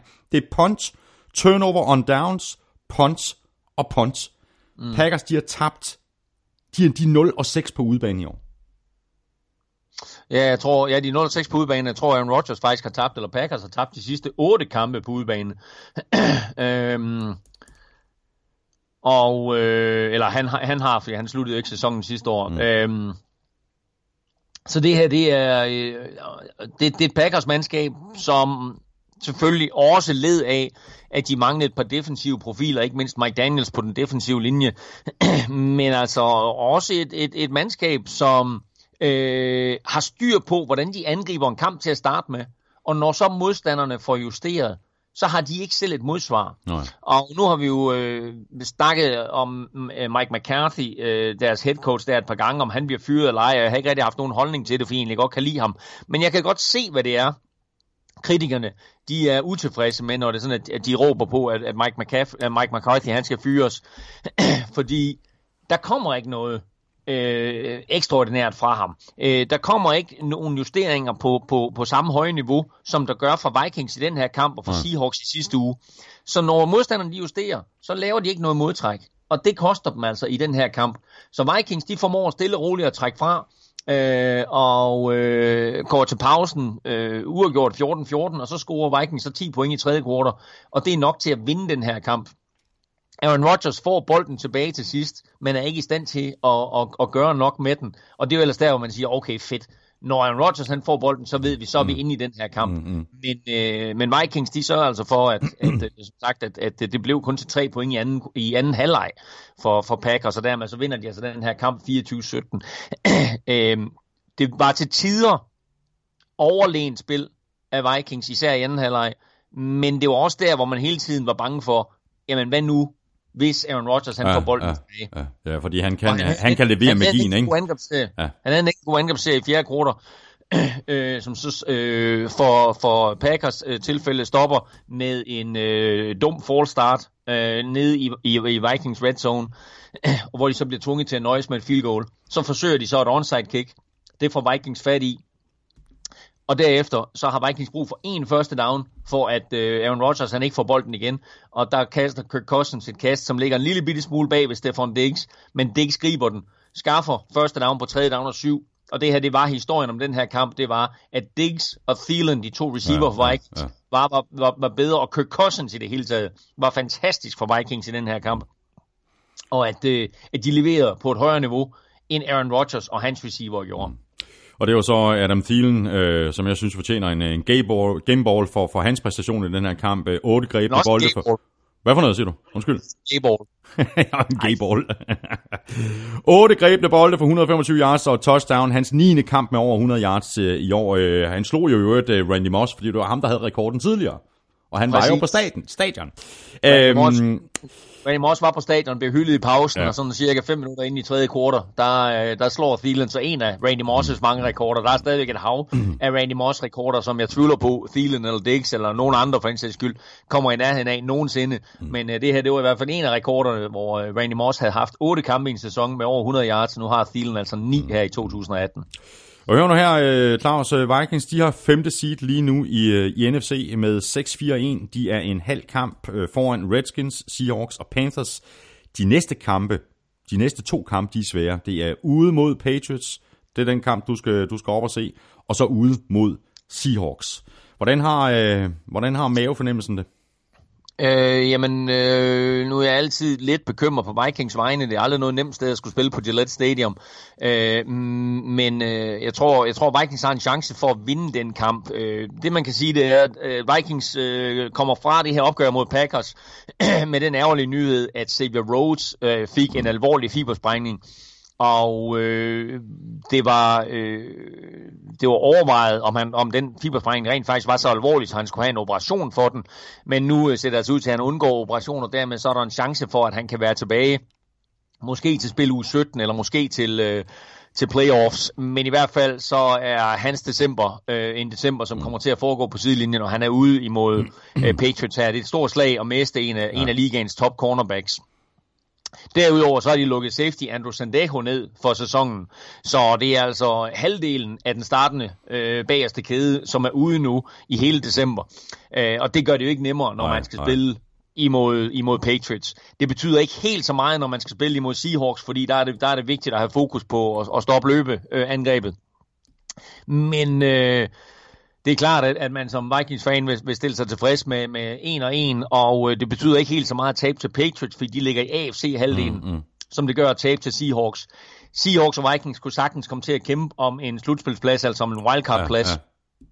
Og derfor så er det altså virkelig, virkelig væsentligt, at de vinder den kamp om 14 dage mod Seahawks. Mm.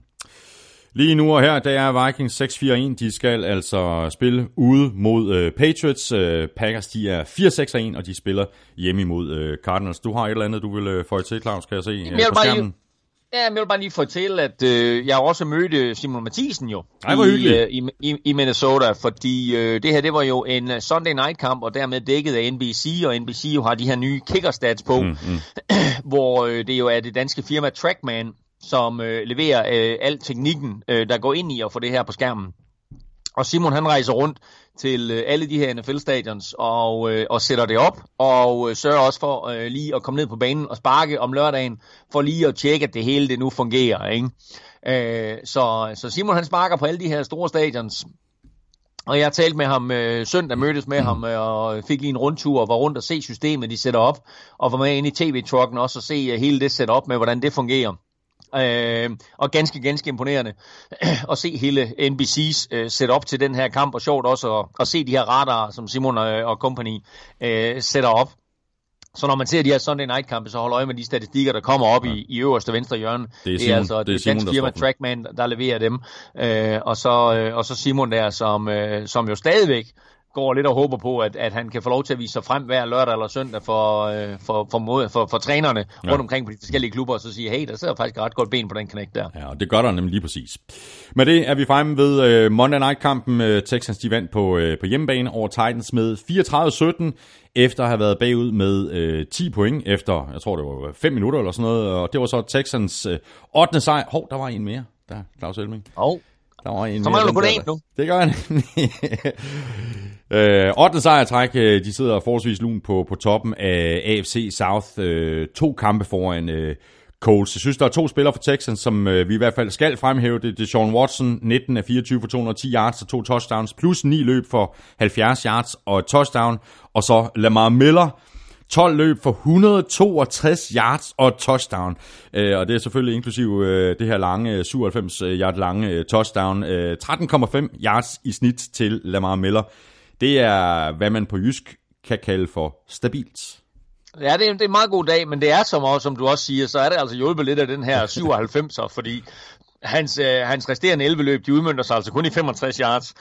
Øhm, men Juju Smith-Schuster havde årets længste play om søndagen på 97 yards på et, øh, på et catch fra, fra Roethlisberger, og det bliver så matchet dagen efter om mandagen af, af øh, Lamar Miller med det her 97 yard løb. Så vi fik altså både et, øh, en, øh, et 97 yard kast og et 97 yard løb i, i den her øh, spilleweekend. Så øh, tak for det, kan vi roligt sige på, på mm. Thanksgiving mm. weekend. Og jeg har, og jeg har, begge, og jeg har begge spillere på mit fantasyhold. Problemet var bare, at Lamar Miller han sad nede på bænken. Uh, det var dumt. Det var, det var dumt. rigtig Nå, dumt, det... og hvis han havde startet, så havde jeg vundet den kamp. Nå, ja. Nå jamen, øh, i, i, øh, ikke i vores liga, men i en anden liga, der spillede jeg mod en fyr, der hedder Jesper Elming. Og ja. han havde også Lamar Miller. Men øh, jeg havde så heldigvis J.J. Watt, og J.J. Watt spillede nemlig også en stor kamp Ja. for Houston Texans.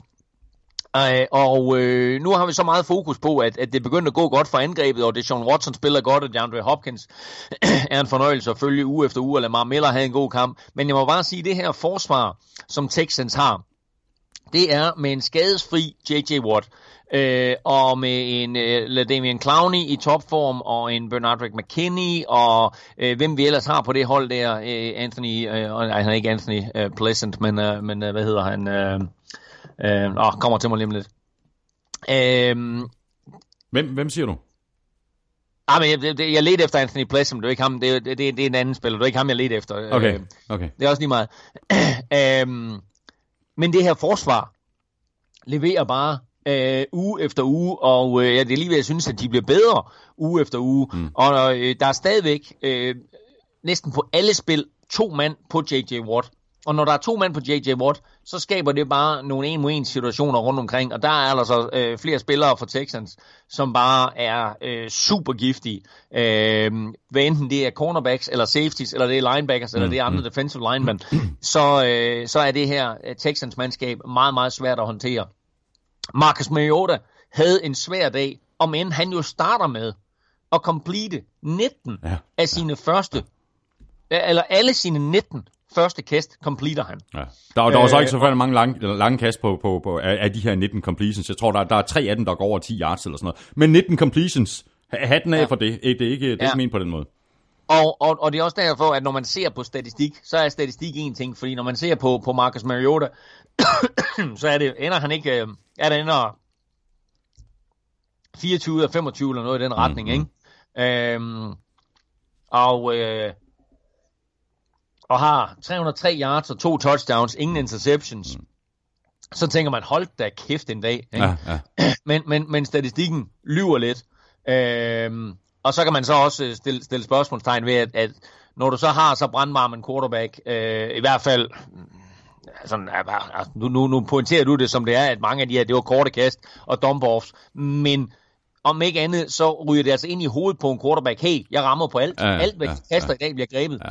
Skulle man så ikke lidt, lidt mere over på skuldrene mm. på, øh, på Marcus Mariota og bede ham kaste den ned ad banen et par gange, Jo. og det synes jeg faktisk ikke Titans gjorde Nej, nok. nej. Når det så er sagt, Men han blev så også sækket seks gange, ikke? Altså, der, er- der er problemer med den her offensiv linje, ikke? Jo, jo, jo, jo, jo. jo. Altså, altså hvad, har, hvad har de udover Ma- Mariota? Har de Corey Davis, og det, det er vel det, ikke? men, men, men prøv lige at høre, det der med, at du netop siger, at han bliver sækket seks gange, ikke?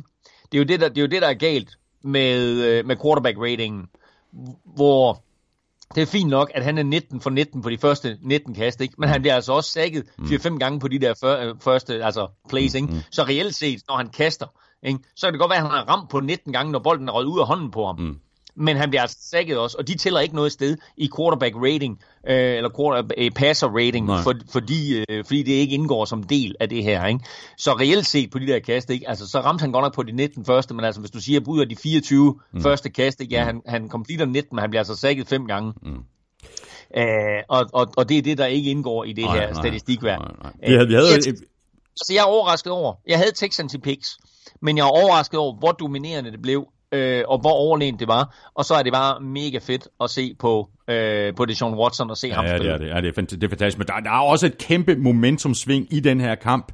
Altså, da Titans vælger at løbe bolden på fjerde down på, på 3 linjen øh, de bliver stoppet, og på det efterfølgende spil, jamen der har vi så Lamar øh, Millers øh, touchdown-løb på, på 97 yards. Det er jo ikke første gang i år, at Titans de har satset og gået på den på fjerde down, øh, og, og, og misset, vel at mærke, de gik efter to point mod øh, Chargers i London, i stedet for at udligne og, og bringe øh, den kamp i, i overtid.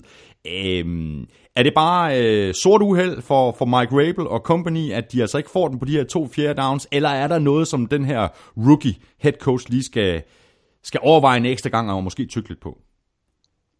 Øh, altså i hvert fald, så kan man stille spørgsmålstegn på de plays, der bliver valgt. Men jeg elsker aggressiviteten. Øh, og jeg elsker det faktum, at, øh, at de jo sådan set begge gange er på udebane. Den ene gang er, er selvfølgelig i London, hvor begge hold lidt er på udebane. Mm. Men øh, det er et spørgsmål om her, at de siger, okay, lad, os, lad os prøve at, og, og, og, og, og få afgjort kampen. Øh, lad os prøve at, at tage nogle chancer. Og jeg kan godt lide aggressiviteten mm. hos Mike Rabel. Øh, jeg vil nok benytte mig lidt mere af Mar- Mariotas evne til at løbe bolden selv, og så, øh, og så, så give øh, ham nogle muligheder, i stedet for at man bare prøver at hamre den op igennem midten, mm. øh, som ikke er lykkedes for dem. Så, så, så give Mariota en eller anden form for øh, mulighed for at løbe bolden, eller kaste bolden, eller noget optionværk, hvor han øh, måske kan give den indvendigt til en running back, eller selv løbe bolden. Øh, der er mange muligheder, så jeg tror, at de skal holde fast af aggressiviteten, men overveje, hvad det er for nogle plays, de kalder. Texans, de er 8 og 3, de spiller hjemme imod Browns. Titans, de er 5 og 6, og øh, de tager imod Jets. Så det var, øh, det var det. Det var, hvad vi havde øh, om kampene fra uge 12. Lige om lidt, der ser vi frem mod uge 13. Vi skal også have nogle øh, svar i quizzerne forhåbentlig der, og så se, om der er nogen, der i øvrigt har ramt rigtigt i også quizzen. Dit øh, momentometer, Claus, der må være sket noget i toppen, eller hvad? Ja, altså, der er sket lidt i toppen, blandt andet, at, øh, at Steelers jo er røget øh, helt ud af top 5, og faktisk ryger helt ned på 10. pladsen, og det var måske et, et lidt voldsomt drop, men jeg var simpelthen nødt til at rykke dem derned, fordi øh, der var så mange af topholdene, der vandt, og dem var jeg nødt til at rykke en, en, en tak eller to op alle sammen. Øh, toppen er fuldstændig identisk, i hvert fald top 3 med sidste uge, fordi Saints vandt, og både Rams og Chiefs sad over. Så de er 2 og 3. Bears rykker op på fjerdepladsen, mm. og Patriots rykker tilbage ind i top 5. Sådan. og ned i bunden. Øh, Jeg håber, for Niners, de er i skammekrogen eller på 32. Identisk. Bare? Ja, for, for Niners, de bør være enten i skammekrogen eller som nummer 32, om ikke andet så bare for den jammerlige indsats, de leverede i, øh, på udebane mod Box. Ja, de ryger faktisk kun en enkelt plads ned, så de er nummer 29 nu. Det er alt for højt. Uh, Jets, alt for højt. Jets, Jets indtager stadigvæk sidste pladsen, men, øh, men, men Buffalo Bills røg sådan lidt ud af kridthuset. De røg altså helt op som nummer 25 nu. Uh. Så, uh, så de har altså været nede både at være sidst og næst sidst, men, uh, men nu er de altså helt op på 25. pladsen. Fantastisk. Og hele det her momentometer fra Claus' hånd ligger det samme sted, som det altid ligger. Det er selvfølgelig inde på gulklud.dk, og nu skal vi have svar uh, i det her. Vi skal have quizzen. Åh. Oh. Det er tid til quiz, quiz, quiz, quiz, quiz. Ja, Claus, øh, du, du har svaret på, på, på Armstrongs øh, dækquiz. Det føler jeg mig fuldstændig overvist om. Det kommunikerede vi også frem og tilbage om i går, Søren Armstrong og jeg, at det var nok en, du ville næle forholdsvis enkelt. Ja, Mike altså, Evans er over 1000 receiving yards for femte gang på sine første fem sæsoner. Det er der kun to andre spillere, der har gjort før ham. Hvilke to spillere? Ja, jeg, jeg, jeg kan bare læse højt, hvad jeg har skrevet på mit momentometer. Mike Evans kom i eksklusiv klub søndag sammen med Randy Moss og AJ Green. Eneste receiver med over 1000 yards i første fem sæsoner. Så øh, altså to meget markante receiver. Randy Moss selvfølgelig allerede i Hall of Fame, og AJ Green jo har været blandt de bedste receiver, siden han kom ind i ligaen. Note to self, øh, og til note til Søren Armstrong. Øh, Søren, vi bliver nødt til at tjekke øh, Elmings øh, momentometer som minimum, før vi, øh, før vi laver de her dækquizzer. Det, det, det duer ikke, at han har svaret i, sin egen, øh, i, det, i sit eget momentometer. Det er noget rod. Nå, så er det mig, der skal svare på dit, øh, dit quizspørgsmål, Claus. Øh, der er fire hold, der har vundet øh, de seneste fem kampe i træk. Det er korrekt? Korrekt. Ja. Korrekt. Godt. Øhm, jeg har noteret lidt øh, undervejs her i udsendelsen. Øh, pro- eneste problem det er, at jeg har noteret fem hold. Øh, så der er Nå, i hvert fald som minimum et øh, hold, der er forkert. øhm, nå, men jeg siger Coles, Er det korrekt? Bears, Korrekt. Texans Korrekt. og så Saints. Ja, det er, det er fuldstændig rigtigt. Og, Jeg havde, jeg havde, jeg havde, jeg havde noteret Chargers, men jeg satte så et lille kryds ved, ved Chargers, og så tænkte jeg, nah, der er noget, der er noget lusket her. Jamen, fordi de tabte, jo- de tabte til Broncos Ja, ja, sidste præcis, uge. ja, ja, præcis. Ja. Nå, nej, men uh, Saints, uh, Saints og Texans, tror jeg sådan de fleste er med på, fordi der har været så meget snak om, at Saints selvfølgelig er ubesejret i mange kampe, og Texans nu har vundet 8 i træk efter at have tabt de første tre. Men det er de to andre, jeg synes, der er interessante. Altså Chicago Bears har vundet fem i træk, ikke? Mm, mm. Og så Indianapolis Colts har vundet fem i træk. Jeg synes bare, det er virkelig, virkelig interessant, at de to klubber øh, på den måde har fået gang i det, og selvfølgelig får lidt hjælp hister her. Og, Jo, jo, så men det skal man jo også, Men, men, altså. men, men det er bare et spørgsmål om, ja. at når en kamp er overstået, at så i den kolonne, øh, som består af W for wins og L for losses, at der har man W stående, Præcis. og der står altså fem i træk, både hos øh, Bears og Colts nu.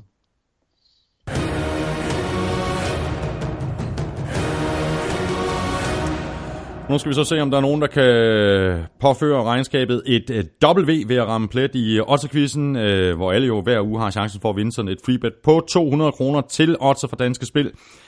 Ingen ramte plet øh, på øh, udsagnene 3 og 5. Ingen grund til panik. Du har chancen igen allerede nu i øh, eftermiddag onsdag, hvor vi lægger en ny Otterquiz op på NFL-shows Twitter-profil. Du deltager ved at svare på det tweet, hvor Otterquizzen er vedhæftet.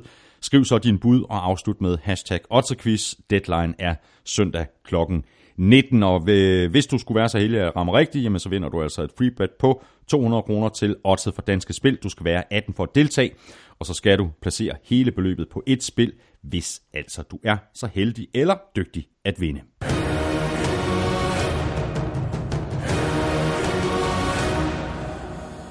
Så skal vi have sat vores øh, picks til 13. spilrunde. Øh, hvordan gik det dig i NFL-showet Ligaen på, øh, på picks.dk? Jamen, det gik faktisk ret godt. Øh, det er jeg ked, ked af at høre. Ja, jeg missede faktisk kun øh, tre kampe. Det gjorde jeg også. Øh, så jeg havde, jeg havde Jaguars og Steelers og Giants, og faktisk ikke nogen af dem sådan særlig højt, så jeg ramte Nå. de fem øverste. Nå. Så det var ja. ret positivt. Jeg missede Steelers til 50, Bengals til 18 og Jacks til 12. Jeg er på 3.990 samlet. Har du din samlede score? Hvad er du på? 3.990, kan det ikke passe? Eller har jeg øh, ført et øh, forkert øh, tal ned? Det ved jeg, det, det, måske det er fra sidste uge. Jeg er i hvert fald på 4.263. så så meget har jeg nok ikke overhældet dig. Jeg har ikke opdateret den så. Ej, Nej, det har du nok ikke. Nå, okay. Ja, vi, vi var inde på en 50-100 point eller sådan et ja. eller andet. Ja, Nå, okay. ja, jeg er ret sikker på, at jeg fører. Ja, okay. så er spørgsmålet så, hvordan øh, det gik her i NFL-showet og vores øh, lille straight-up picks konkurrence. NFL-showets stat wizard Lukas Willumsen skriver sådan her. I steppede begge gevaldigt op oven på en uge, hvor I blot ramte seks kampe hver. Denne uge blev det til hele 12 fuldtræffere til begge, og det blev øh, dermed den øh, tredje uge træk uden en vinder. Det bringer den samlede stilling op på 113-113. Det lykkedes jer begge at ramme Titans denne uge, og det betyder, at I begge er 3 og 8 for sæsonen i deres kampe. I mangler derfor bare to fuldtræffere i deres sidste fem kampe for at undgå en ny rekord i færrest rigtige for et hold. Når det så er sagt, så har I derudover begge et hold, hvor I blot har ramt rigtigt fire gange. For Claus drejer det sig om Dallas, mens det for Thomas drejer sig om Pittsburgh. Særligt Pittsburghs udekampe har været et problem for Thomas, hvor han nu blot har ramt en af seks mulige. Det er heller ikke, øh, det er ikke specielt godt gået. Atlanta spiller denne uge mod øh, Baltimore i en øh, kamp, som bookmakerne har helt lige. Der er dog hjælp at hente for Thomas, da han blot kan gå modsat af det, som Claus vælger. Claus er nemlig blot 2 af 11 i Atlantas kampe mod AFC-modstandere siden begyndelsen af 2016-sæsonen. Jamen det glemmer så går jeg modsat uh, dig, uanset hvad du siger i, uh, i Falcons-kampen. Så tror jeg nok. Ja, så skal vi til det. Spilrunde 13. Uh, fuld spilrunde, det er slut med, med de der bye weeks der. Og vi lægger ud med uh, Cowboys Saints. Jeg siger Saints. Ja, det er torsdag aften kampen, ikke? Og det er altså brav af en kamp. uh, og jeg siger også Saints, men det her, det er virkelig statement game for Dallas. Hmm. Så har vi Falcons Ravens. Hvad siger du til det? Du er ikke så god til det der Falcons Salon? Øj, øj, øh, jeg, synes, jeg synes, det er en svær kamp at have med at gøre. Øh, som ja, Willumsen også skriver, så er det fuldstændig lige. Altså 1,95 på begge mandskaber på årtid. Jeg tager en chance. Ja. Jeg vil egentlig helst sige Ravens. Men jeg tager en chance og siger Falcons. Om det er dame, der også på, fordi jeg har, jeg har skrevet Falcons, men jeg er jo nødt til at gøre, som Lukas skriver. Præcis. Jeg har skrevet Falcons, nu går jeg imod min mavefornemmelse. Så siger ja, jeg Ravens. vil gerne have Falcons. Nej, nej, nej, nu, nu siger jeg Ravens. Du, ja, vi, vi gør det fuldstændig straight up, lige, ja. ligesom uh, Lucas han, ja. har, han, har, han har skrevet til os. Ikke? Godt. Ja. Du siger Falcons, jeg siger Ravens. Og så har vi Bucks, Panthers. Ja, der tager jeg Panthers. Ja, det gør jeg også. Nu må de komme igen efter deres uh, tre nederlag i, i, i træk, og det gør de ude mod uh, Buccaneers. Uh, Giants, Bears. Bears. Bears. Dolphins Bills. Men jeg vil lige sige, men jeg vil lige sige det er, øh, den, er, den, er ikke, den er ikke givet på forhånd, Nej, den kamp. bestemt ikke da. og øh, især ikke, når man tager betragtning af Chase Daniel, hmm. øh, med stor sandsynlighed spiller quarterback igen for Bears. Hmm. Vi siger begge to Bears. Øh, Dolphins Bills. Dolphins. Øh, Dolphins, ja, helt sikkert. Jaguars Colts. Colts. Den er svær. Jeg ja, siger Colts. Jeg siger også Colts. Øh, Texans Browns. Den er heller ikke nem. Nej, det er den bare ikke. Um, jeg, jeg siger Texans. ja, jeg siger også Texans. Bengals, Broncos. Broncos. Broncos. Lions, Rams. Rams. Lions. Ej, det er pis, det er pis, det er pis. du har sagt det. Rams. Uh, Packers Cardinals. Packers. Packers. Packers. Uh, Raiders Chiefs. Chiefs. Chiefs. Titans Jets. Titans. Og også Titans. Seahawks 49ers. Seahawks. Seahawks. Patriots Vikings. Patriots. Jeg har også Patriots. Du er anti-jinxer bare, vi har begge to Patriots. Steelers Chargers. Svær. Ja, den er rigtig svær. Ja. Du får lov at sige først. Ja. Pis. Nå. Jeg, har, Jamen, jeg tager jeg, Chargers. jeg, jeg, du, du tager Chargers, jeg tager Steelers. Ja. Okay. Godt. Eagles Redskins. Også svær. Jeg tager Redskins. Som en lille overraskelse, eller som en stor overraskelse jo faktisk. Mm, jeg har Eagles. Det blev det, øh, vi gjorde det ikke en skid kortere end, end sidste uge, øh, Claus. Vi nærmer os øh, Nej, to nej, timer og 20. værre. Vi kan, vi, vi, og, vi pisker ellers en stemning over, over for hinanden hver eneste uge, når vi skal på. Så nu, nu er vi skarpe. tak for nu, Elming. Det har været en fornøjelse. Fortsat god fornøjelse derovre. Øhm, vi, tager, vi napper en tur mere på Skype i næste uge, ikke? Det gør vi. Det gør vi. Jeg skal lige hjem fra US først. Så øh, har lige 50 mennesker, der skal med ind og se fodbold i, i næste uge, øh, hvor vi først skal ind og se øh, Patriots mod Vikings, og så skal ind og se øh, Redskins på udebane imod Philadelphia Eagles. Fantastisk. Og så vil jeg lige sige, at i morgen, nej i aften er det jo, øh, der skal jeg faktisk øh, ind og se øh, Frederik Andersen stå i mål for øh, Toronto Maple Leafs, og øh, det er jo ishockey, hvis der er nogen, der skulle være i tvivl om det. Ja, ja. Og det her, det er altså ishockeyens højborg. Øh, vi snakker Maple Leafs, som måske er verdens mest populære ishockeyhold, sådan på klubplan, og øh, skal altså ind og se øh, Frederik der i aften og, og have en, en, øh, en lille, øh, en lille øh, meet and greet med ham. Mm. Og jeg vil lige sige, at da jeg i går stod og ikke kunne komme ind i skide Canada, og så jeg sagde til dem, jeg skulle ind og se Maple Leafs. Nå, men så var der lige pludselig andre boller på suppen af. Så sagde jeg, jeg skulle ind og se Freddie Anderson, som jeg har kendt siden han var en lille dreng. Mm. Så sagde de, Welcome to Canada, Mr. Elming. Det er stærkt. Nå, men det Elmin, det kan godt være, at du, øh, det er den ene sportsoplevelse på den anden, og jeg ved ikke, hvad om, og alt det, du oplever og sådan noget. Men jeg har chili cheese, Chili cheese rings. Og jeg spiser alle de der fem poser, som vi har fået i den her omgang, inden du kommer hjem. så- så- ja. Nå. Stort tak til vores øh, gode venner og sponsorer fra netop Tafel, og så også fra Danske Spil. Støt dem, de støtter os. Det kan du også gøre. Du kan skrive en anmeldelse i iTunes og støtte os med et øh, valgfrit beløb på tier.dk, eller via linket på nflshowet.dk. Tak fordi du lyttede med. Hvis du har spørgsmål eller kommentarer, så kan du gøre det på Twitter og på mail. Følg Elming på Twitter på snablag nflming. Mig kan du følge på snablag Thomas Kvartrup. Tak for nu. Vi høres ved. NFL-showet er produceret af Kvartrup Media, der også producerer Danmarks største podcast om dansk politik. Det er den, der hedder Born Unplugged, og som jeg laver med min øh, fætter Henrik øh, hver eneste fredag. Elming og jeg er tilbage igen i næste uge med endnu en omgang NFL-showet, når vi ser tilbage på kampene for uge 13 og også ser lidt frem mod uge 14. Ha' det godt så længe. Hot hot.